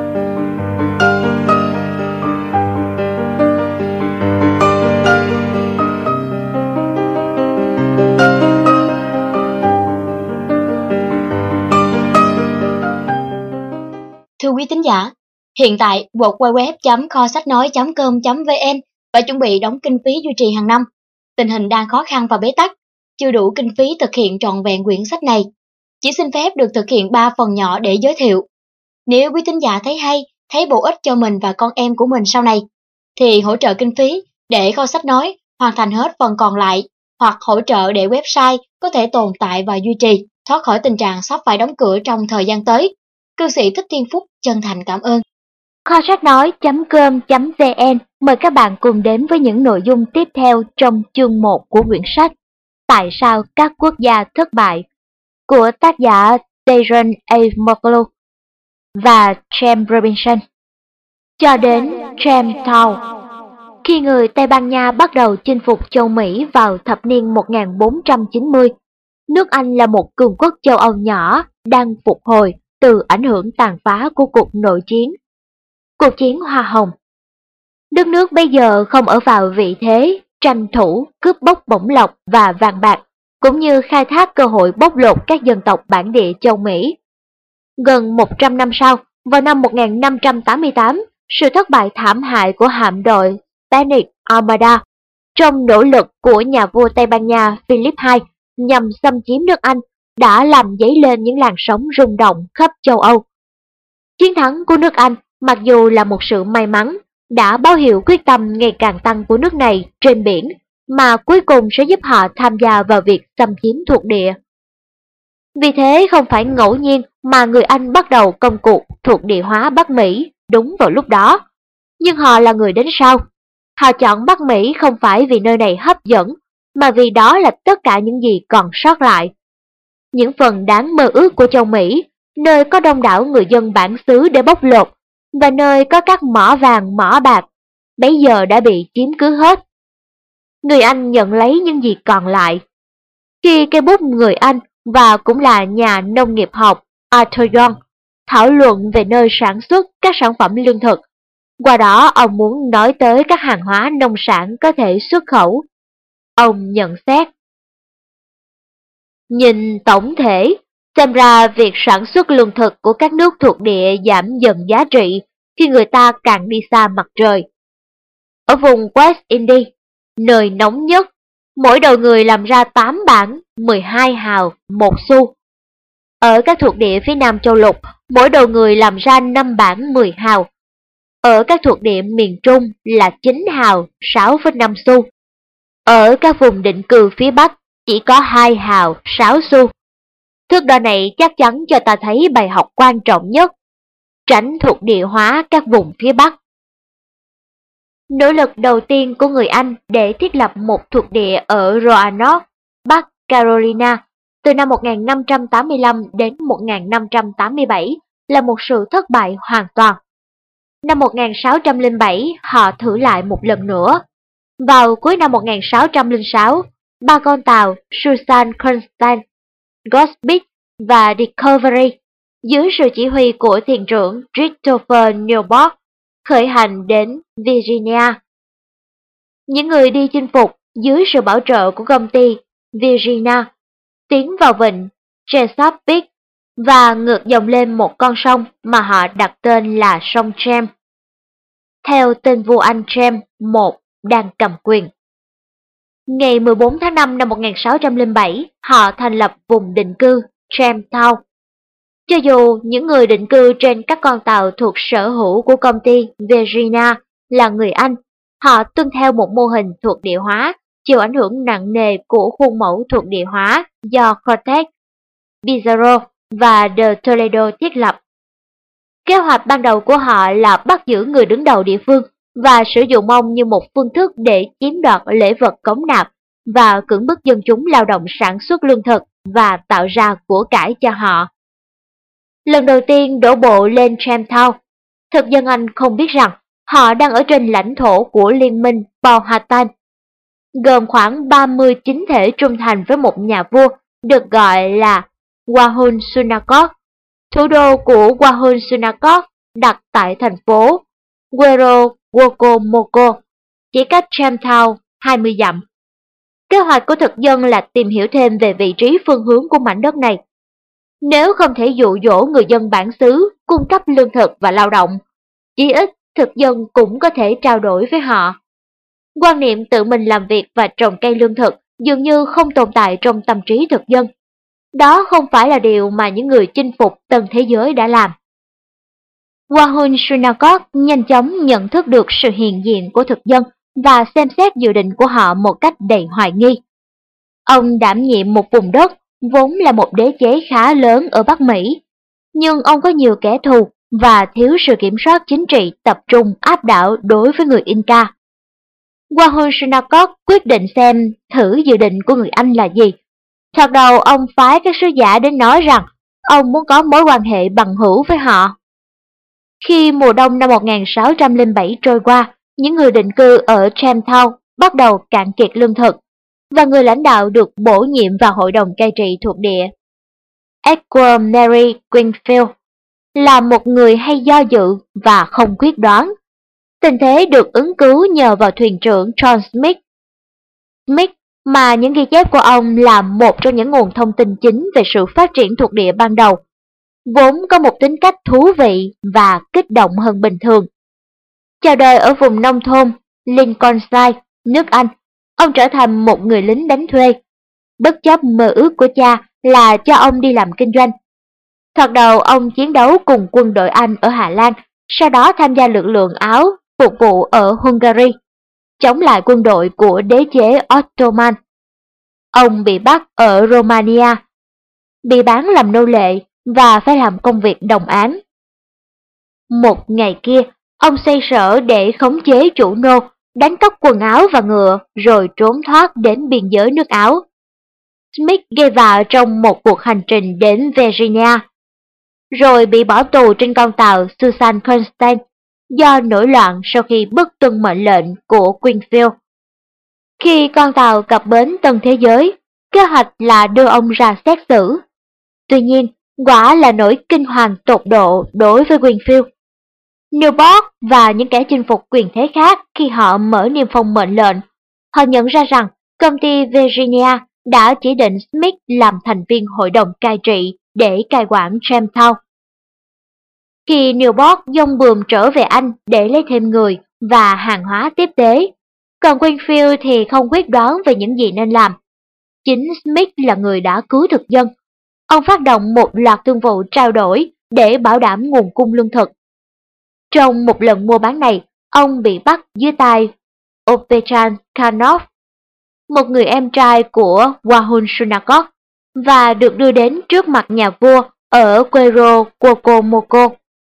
Ông là người Anh đầu tiên gặp Wahun Sunakok, và chính trong lần gặp gỡ đầu tiên đó, theo một vài tài liệu, mạng sống của Smith chỉ được cứu thoát bằng sự can thiệp của Pocahontas, con gái Wahun Sunakok. Được thả tự do vào ngày 2 tháng 1 năm 1608, Smith quay về Jamestown. Lúc bấy giờ vẫn còn thiếu hụt lương thực một cách ngặt nghèo, cho đến khi Newport kịp thời quay về từ Anh, sau đó trong cùng ngày. Thực dân Anh ở Jamestown không học hỏi được gì nhiều từ kinh nghiệm ban đầu này. Khi năm 1608 trôi qua, họ tiếp tục tìm kiếm vàng và kim loại quý.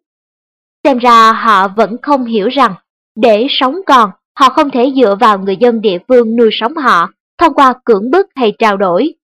Chính Smith là người đầu tiên nhận ra rằng mô hình thuộc điện hóa từng phát huy tác dụng tốt đối với Cortez và Pizarro, không thể áp dụng ở Bắc Mỹ chỉ đơn giản là tình huống cơ bản quá khác biệt. Smith nhận xét rằng, không như người Aztec và Inca, người dân Virginia không có vàng. Quả thật, ông ghi trong nhật ký. Bạn phải biết, thực phẩm là toàn bộ của cải của họ. Anastasio, một trong những người định cư đầu tiên để lại một quyển nhật ký lớn, bày tỏ nỗi thất vọng của Smith và những người khác về những gì hé lộ qua sự thừa nhận này. Không chuyện trò, không hy vọng, không làm việc, mà là đào vàng, lọc vàng, chở vàng. Khi Newport quay về Anh vào tháng 4 năm 1608, ông mang theo một lô đồng thau, khoáng sản cũng có màu vàng. Ông quay lại vào cuối tháng 9 với mệnh lệnh từ công ty Virginia là phải kiểm soát người dân bản xứ chặt chẽ hơn. Kế hoạch của họ là ban thưởng cho Wahun Sunakok với hy vọng sẽ chiêu dụ ông thuần phục vua Anh James một. Họ mời ông đến Tramthao, nhưng Wahun Sunakot vẫn hết sức ngờ vực thực dân Anh và không có ý định mạo hiểm để bị bắt. John Smith ghi chép lại phúc đáp của Wahun Sunakot: Nếu vua của các ông tặng quà cho tôi, tôi cũng là một vị vua. Và đây là đất đai của tôi, cha ông phải đến với tôi, chứ không phải tôi đến với ông ấy. Tôi sẽ không đến pháo đài của ông, mà cũng sẽ không cắn miếng mồi câu như thế. Nếu qua Hun Shinnecock không cắn miếng mồi câu như thế, thì Newport và Smith sẽ phải đến Quero Wokomoko để làm lễ tấn phong. Chung quy sự kiện xem ra là một thất bại hoàn toàn, với điều duy nhất bộc lộ rõ rệt là quyết tâm của Wahun Sunakot rằng đã đến lúc cắt đứt với thực dân.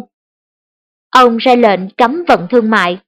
Tramtao không thể trao đổi hàng hóa tiếp tế được nữa. Wahun Sunakot sẽ bỏ đói họ.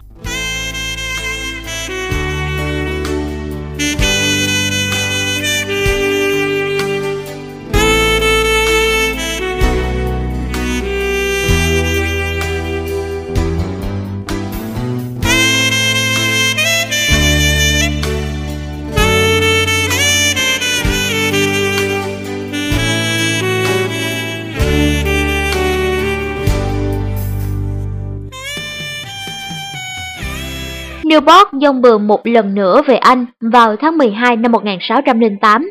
Ông mang theo một lá thư do Smith viết, nài nỉ các giám đốc công ty Virginia thay đổi cách suy nghĩ về thuộc địa. Không có triển vọng gì để làm giàu nhanh chóng bằng cách bóc lột Virginia theo đường lối của Mexico và Peru. Không có vàng hay kim loại quý và không thể cưỡng bức người dân bản xứ làm việc hay cung cấp lương thực. Smith nhận ra rằng nếu muốn có một thuộc địa vững chắc, chính những người đi chinh phục sẽ phải làm việc đó. Do đó, ông van xin các giám đốc gửi sang đúng người. Khi các ông lại cử người sang đây, tôi tha thiết mong các ông gửi sang khoảng 30 người thợ mộc, người làm ruộng, làm vườn, ngư dân, thợ rèn, thợ nề và những người đào bứng cây. Với trang bị tốt, còn hơn là một nghìn người như những người chúng tôi đang có. Smith không muốn có thêm một thợ kim hoàng nào nữa. Một lần nữa, Shamtow sống sót là nhờ khả năng xoay sở của ông. Ông tìm cách lừa phỉnh và ức hiếp các nhóm thổ dân để họ trao đổi hàng hóa với ông. Và khi họ không đồng tình, ông chiếm lấy những gì ông có thể chiếm được. Quay trở lại vùng định cư, ông chịu toàn bộ trách nhiệm và đặt ra quy luật. Ai không làm việc thì không được ăn. Tramtown sống sót qua mùa đông thứ hai. Công ty Virginia vốn dĩ là một doanh nghiệp hoạt động vì lợi nhuận, và sau 2 năm thảm họa, xem ra không có chút hơi hướng lợi nhuận nào cả. Các giám đốc công ty quyết định rằng họ cần một mô hình cai trị mới. Họ thay thế hội đồng cai trị bằng một thống đốc duy nhất. Người đầu tiên được bổ nhiệm vào vị trí này là ngài Thomas Gay. Lưu ý đến một vài khía cạnh cảnh báo của Smith Công ty nhận thấy họ cần phải thử một điều gì đó mới mẻ. Nhận thức này được dẫn dắt bởi các sự kiện diễn ra vào mùa đông năm 1609, năm 1610. Cái gọi là mùa đông chết đói.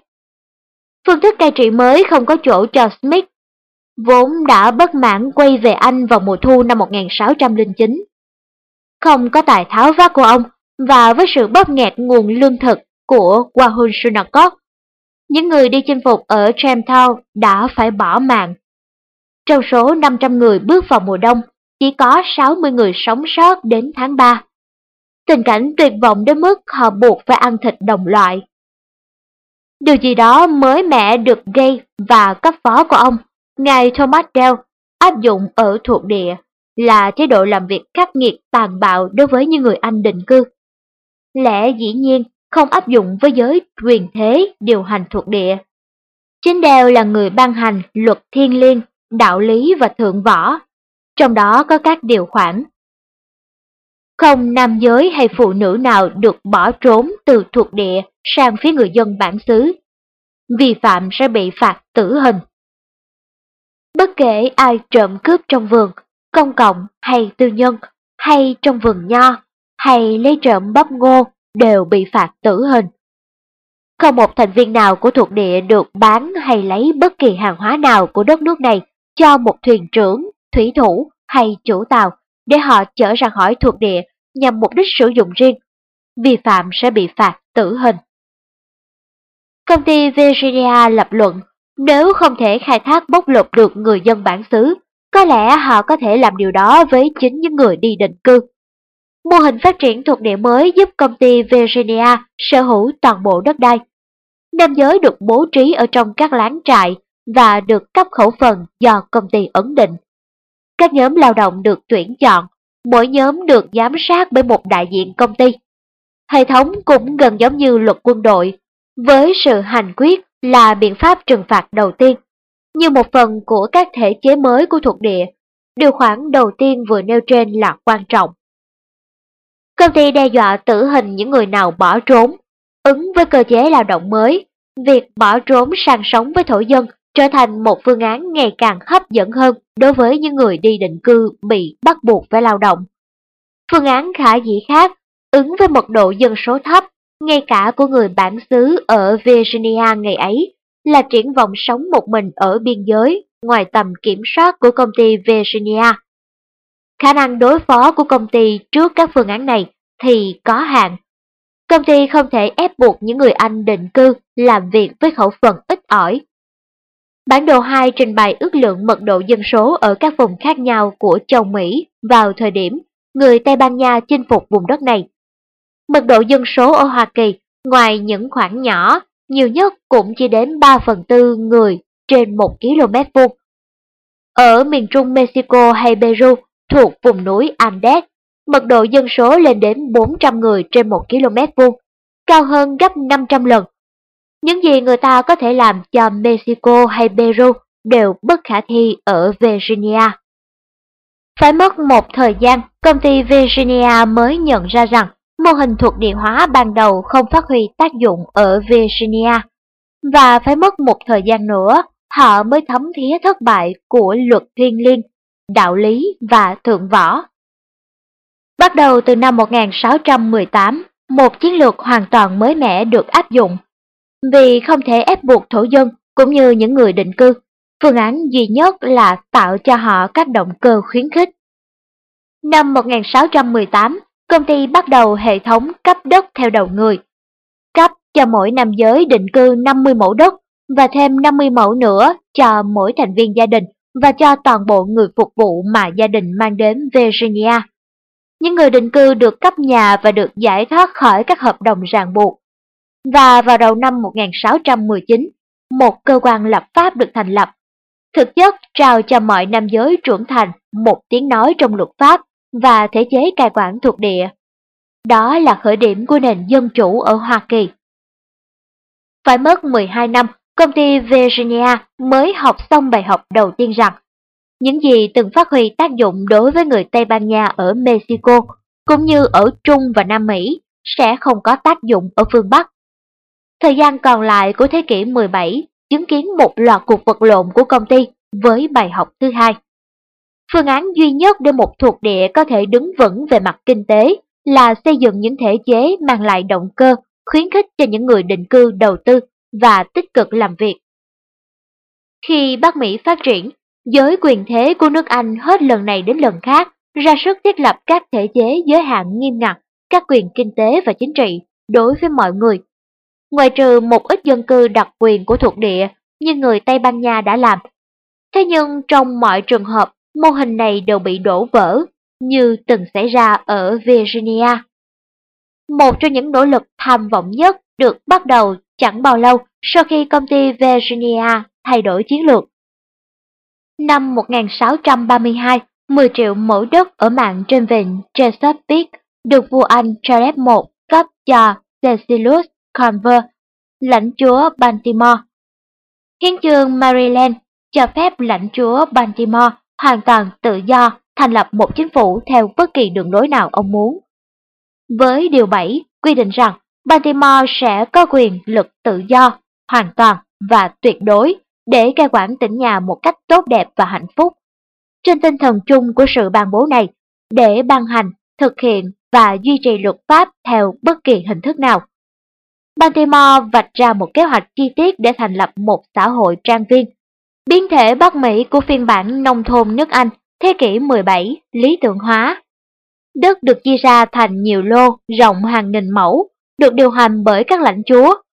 Các lãnh chúa sẽ tuyển mộ tá điền, những người lao động trên những mảnh đất này, và phải nộp tô cho giới quyền thế, những người có đặc quyền kiểm soát đất đai.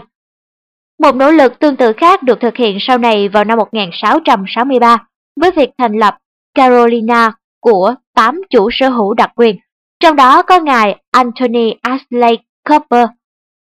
Ashley Cooper cùng với thư ký của ông, nhà triết học Anh vĩ đại John Locke, soạn thảo hiến pháp cơ bản của Carolina. Văn kiện này, cũng như hiến chương Maryland trước đó, là bản phát thảo cho một xã hội có tôn tì thứ bậc của giới đặc quyền, dựa vào sự kiểm soát của một tầng lớp thế lực có đất. Phần mở đầu văn kiện lưu ý. Việc cai quản tỉnh nhà sẽ được thực hiện theo cách phù hợp nhất với chế độ quân chủ mà chúng ta đang sống, và tỉnh này là một phần trong đó. Và chúng ta sẽ tránh dựng lên một nền dân chủ của đa số. Các điều khoản của hiến chương cơ bản phát thảo một cơ cấu xã hội cứng nhắc. Ở dưới đáy cơ cấu đó là các trang viên, với điều khoản 23 quy định. Tất cả con cái của trang viên sẽ là trang viên và cứ thế áp dụng cho mọi thế hệ. Phía trên trang viên, những người không có thế lực chính trị là các chủ đất lớn và nhỏ. Landry và Casigua tạo thành tầng lớp quý tộc các chủ đất lớn được cấp mỗi người 48.000 mẫu đất và các chủ đất nhỏ được cấp mỗi người 24.000 mẫu. Các chủ đất lớn và nhỏ đều có đại diện trong quốc hội, nhưng họ chỉ được phép tranh luận những biện pháp đã được phê duyệt trước bởi 8 người chủ sở hữu đặc quyền ban đầu.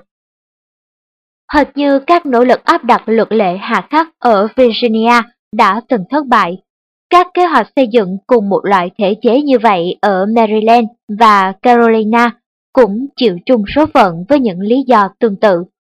Trong mọi trường hợp, xem ra người ta không thể ép buộc những người định cư vào một khuôn khổ xã hội tôn ti thứ bậc cứng nhắc, bởi lẽ đơn giản là có quá nhiều phương án mở ra cho họ ở từng thế giới. Thay vào đó họ cần phải được khuyến khích làm việc, và chẳng mấy chốc họ đòi hỏi các quyền tự do kinh tế và chính trị nhiều hơn. Ở Maryland cũng thế, những người định cư khăng khăng đòi hỏi đất đai riêng và họ buộc lãnh chúa Baltimore phải thành lập một cơ quan lập pháp. Năm 1691, cơ quan lập pháp thuyết phục nhà vua công bố Maryland là một thuộc địa của nhà vua, qua đó bãi bỏ các đặc quyền chính trị của lãnh chúa Baltimore và các chủ đất lớn của ông. Cuộc chiến tranh kéo dài tương tự cũng diễn ra ở hai miền Carolina. Một lần nữa các chủ đất cũng thua cuộc. Nam Carolina trở thành một thuộc địa của nhà vua vào năm 1729. Cho đến thập niên 1720, toàn thể 17 thuộc địa ở vùng đất mà sau này sẽ trở thành Hợp Trung quốc Hoa Kỳ đều có cơ cấu cai trị tương tự như nhau. Trong tất cả các trường hợp, họ đều có một thống đốc và một tổ chức lập pháp dựa vào sự bầu chọn của các chủ sở hữu tài sản nam giới. Đó không phải là những nền dân chủ, phụ nữ, nô lệ và những người không có tài sản, không được bỏ phiếu. Nhưng các quyền chính trị lại rất phổ cập so với các xã hội khác lúc bấy giờ. Chính các cơ quan lập pháp và các nhà lãnh đạo này đã kết hợp lại tạo thành quốc hội lục địa đầu tiên vào năm 1774 khúc giao đầu của nền độc lập ở Hợp chủng quốc Hoa Kỳ. Các cơ quan lập pháp này tin rằng họ có quyền xác định tư cách thành viên và quyền thu thuế riêng. Điều này, như ta biết, đã gây rắc rối cho chính phủ thuộc địa Anh.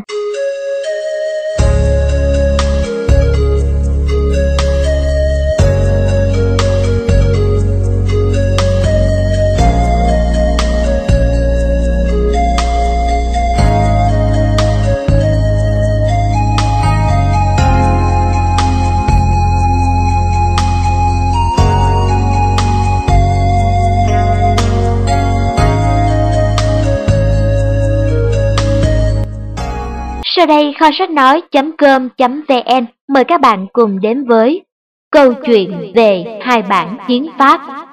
Giờ thì rõ ràng là chẳng phải ngẫu nhiên khi Hoa Kỳ, chứ không phải Mexico, ban hành và thực thi một hiến pháp tuân theo các nguyên tắc dân chủ, phân định giới hạn cho việc sử dụng quyền lực chính trị và phân phối quyền lực đó rộng rãi trong xã hội. Văn kiện mà các đại biểu soạn thảo ở Philadelphia vào tháng 5 năm 1787 là kết quả của một quá trình lâu dài được khởi động bằng sự ra đời của cơ quan lập pháp ở Jamestown vào năm 1619.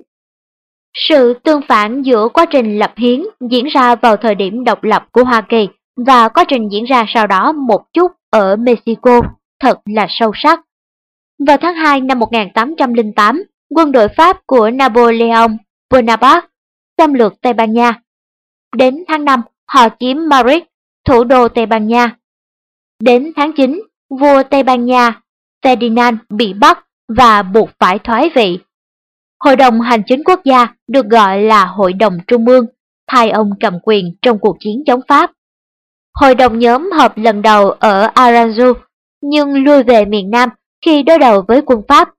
Cuối cùng họ đến cảng Cadiz, dù bị bao vây bởi lực lượng Napoleon nhưng vẫn trụ vững. Ở đây hội đồng thành lập một quốc hội gọi là Cortex.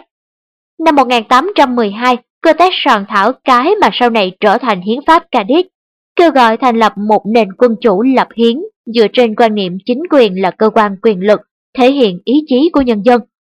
Hiến pháp cũng kêu gọi chấm dứt các đặc quyền đặc lợi và thực hiện sự bình đẳng trước pháp luật.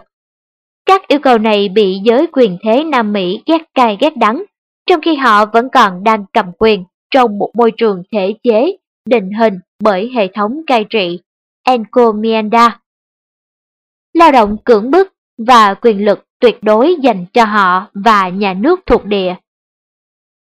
Sự sụp đổ nhà nước Tây Ban Nha với sự xâm lăng của Napoleon tạo ra một cuộc khủng hoảng hiến pháp xuyên suốt châu Mỹ Latin thuộc địa.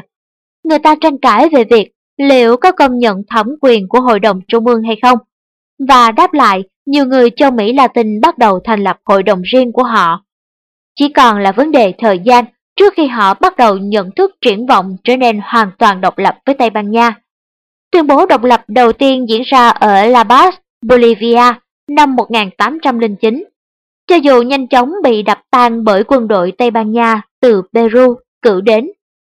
Ở Mexico, thái độ chính trị của giới quyền thế được định hình bởi cuộc khởi nghĩa Hidalgo năm 1810 dưới sự lãnh đạo của một linh mục, cha Miro Hidalgo. Khi quân đội Hidalgo đánh bại Guanajuato vào ngày 23 tháng 9, họ giết viên thống sứ cai quản thuộc địa rồi bắt đầu giết người da trắng một cách vô tội vạ. Tình hình giống như một cuộc chiến tranh giai cấp hay xung đột chủng tộc hơn là một phong trào giành độc lập. Và điều đó khiến toàn bộ giới quyền thế hợp nhất lại để chống trả. Nếu độc lập cho phép tham gia chính trị phổ cập, thì ngay cả giới quyền thế địa phương, chứ không phải chỉ người Tây Ban Nha, sẽ chống lại điều đó. Hậu quả là hiến pháp Cadiz vốn mở đường cho sự tham gia chính trị phổ cập bị giới quyền thế Mexico xem xét một cách hết sức hoài nghi. Họ không bao giờ công nhận tính hợp pháp của hiến pháp đó.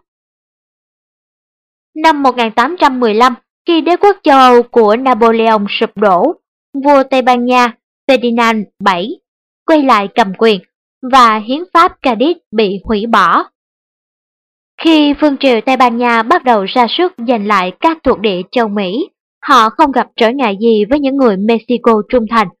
Thế nhưng năm 1820, một đội quân Tây Ban Nha vốn tập hợp ở Cadiz để khởi hành đến châu Mỹ, nhằm giúp khôi phục lại thẩm quyền của người Tây Ban Nha đã nổi dậy chống đối vua Ferdinand VII. Chẳng bao lâu, các đơn vị quân đội khắp đất nước tham gia cùng họ, và Ferdinand VII buộc phải khôi phục hiến pháp Cadiz và triệu tập quốc hội Cortes. Quốc hội lần này thậm chí còn triệt để hơn so với khi soạn thảo hiến pháp Cadiz. Họ đề xuất bãi bỏ tất cả các hình thức cưỡng bức lao động. Quốc hội cũng tấn công vào các đặc quyền, ví dụ như quyền của quân đội được xét xử tội phạm trong các tòa án riêng. Cuối cùng đứng trước việc ban hành các văn kiện này ở Mexico, giới quyền thế ở đó quyết định rằng tốt hơn họ nên hoạt động riêng lẻ và tuyên bố độc lập. Phong trào độc lập này do Augustin de Instubay, vốn là một sĩ quan trong quân đội Tây Ban Nha, lãnh đạo. Ngày 24 tháng 2 năm 1821, ông công bố kế hoạch Iguala, tầm nhìn của ông về một đất nước Mexico độc lập. Bản kế hoạch khắc họa một nền quân chủ lập hiến với hoàng đế Mexico và hủy bỏ những điều khoản của hiến pháp Cadiz mà giới quyền thế Mexico cho là đe dọa đến vị thế và các đặc quyền của họ. Kế hoạch này nhận được sự ủng hộ ngay tức thời và Tây Ban Nha nhanh chóng nhận ra rằng họ không thể ngăn chặn một điều tất yếu. Nhưng Iturbide không chỉ tổ chức cho Mexico ly khai. Nhận ra môi trường quyền lực tuyệt đối, ông nhanh chóng chấp lấy thời cơ quân đội yểm trợ để tuyên bố chính mình là hoàng đế.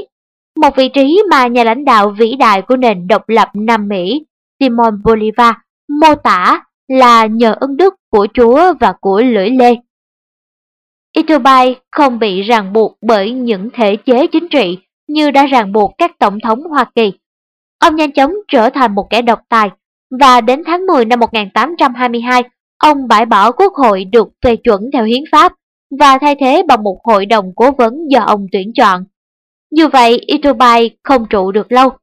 Kiểu sự kiện này sẽ lặp đi lặp lại hết lần này đến lần khác ở Mexico, thế kỷ 19. Hiến pháp Hoa Kỳ bây giờ không tạo ra một nền dân chủ theo các tiêu chuẩn hiện đại. Việc ai được bỏ phiếu trong các cuộc bầu cử còn phụ thuộc vào quyết định của mỗi bang. Trong khi các bang miền Bắc nhanh chóng trao quyền bỏ phiếu cho tất cả nam giới da trắng, bất kể thu nhập và tài sản của họ là bao nhiêu, các bang miền Nam chỉ làm điều đó một cách từ từ. Không bang nào trao quyền bỏ phiếu cho phụ nữ hay nô lệ, và khi quy định hạn chế về tài sản và của cải được bãi bỏ đối với nam giới da trắng, thì quy định về quyền bỏ phiếu theo sắc tộc, công khai tước quyền bầu cử của người da đen được ban hành. Lẽ dĩ nhiên, chế độ nô lệ được xem là hợp hiến khi hiến pháp Hoa Kỳ được soạn thảo ở Philadelphia. Và cuộc đàm phán nhớp nhúa nhất liên quan đến việc phân chia số ghế trong hạ viện giữa các bang. Số ghế này được phân bổ trên cơ sở dân số của các bang, nhưng các đại biểu quốc hội của các bang miền Nam lúc bấy giờ yêu cầu phải tính cả nô lệ. Các đại biểu miền Bắc bác bỏ. Họ đạt được thỏa hiệp rằng khi phân bổ số ghế cho Hạ viện, một nô lệ sẽ được tính bằng 3% của một người tự do. Xung đột giữa miền Nam và miền Bắc Hoa Kỳ được kiềm chế trong quá trình lập pháp khi Quốc hội thống nhất quy tắc 3% và các thỏa hiệp khác. Những biện pháp chấp vá khác cũng phát sinh theo thời gian, ví dụ như thỏa hiệp Missouri, một thỏa thuận trong đó một bang ủng hộ chế độ nô lệ và một bang phản đối chế độ nô lệ luôn luôn được bổ sung vào cùng với nhau trong liên minh để duy trì cân bằng trong thượng viện giữa những người ủng hộ và những người chống đối chế độ nô lệ. Những biện pháp quấy phá này giúp duy trì các thể chế chính trị của Hoa Kỳ vận hành trong hòa bình cho đến khi cuộc nội chiến xảy ra giúp giải quyết rốt ráo cuộc xung đột theo chiều hướng thuận lợi cho phe miền Bắc. Cuộc nội chiến vô cùng đẫm máu và khốc liệt, thế nhưng cả trước và sau chiến tranh vẫn có những cơ hội kinh tế to lớn cho đồng đảo dân chúng, đặc biệt là ở miền Bắc và miền Tây Hoa Kỳ. Tình hình ở Mexico rất khác. Nếu nước Mỹ có được 5 năm ổn định chính trị từ 1860 đến 1865, thì Mexico trải nghiệm sự bất ổn gần như triền miên trong 50 năm độc lập đầu tiên. Điều này được minh họa rõ nhất qua sự nghiệp của Antonio López de Santa Anna.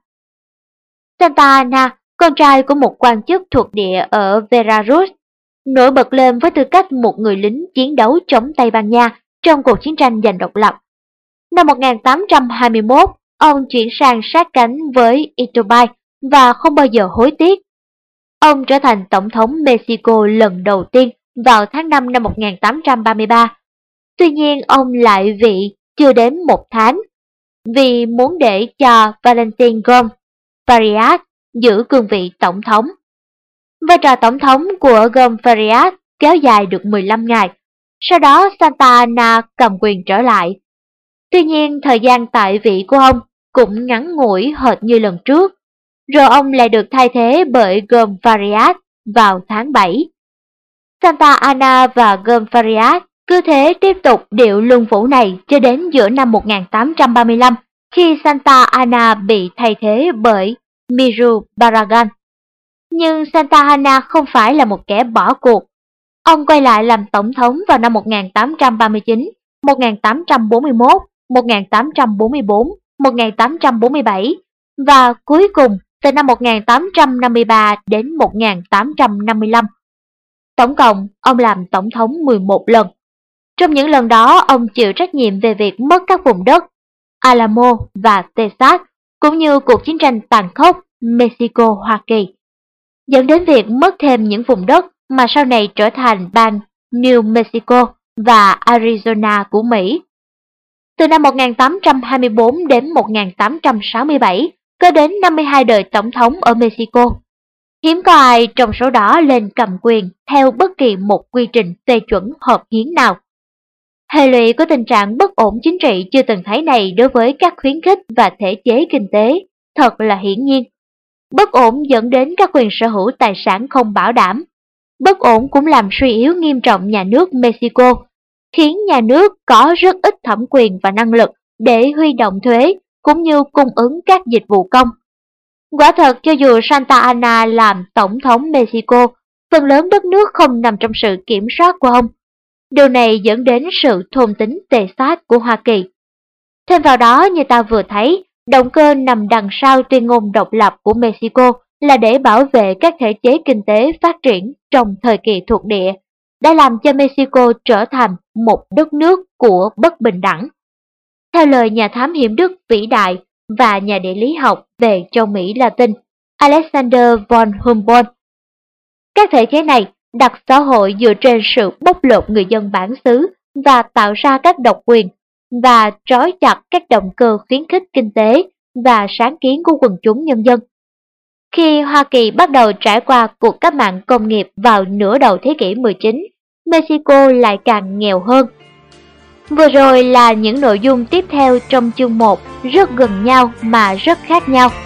Kho sách nói.com.vn mời các bạn đón nghe phần tiếp theo để tìm hiểu nội dung còn lại của chương.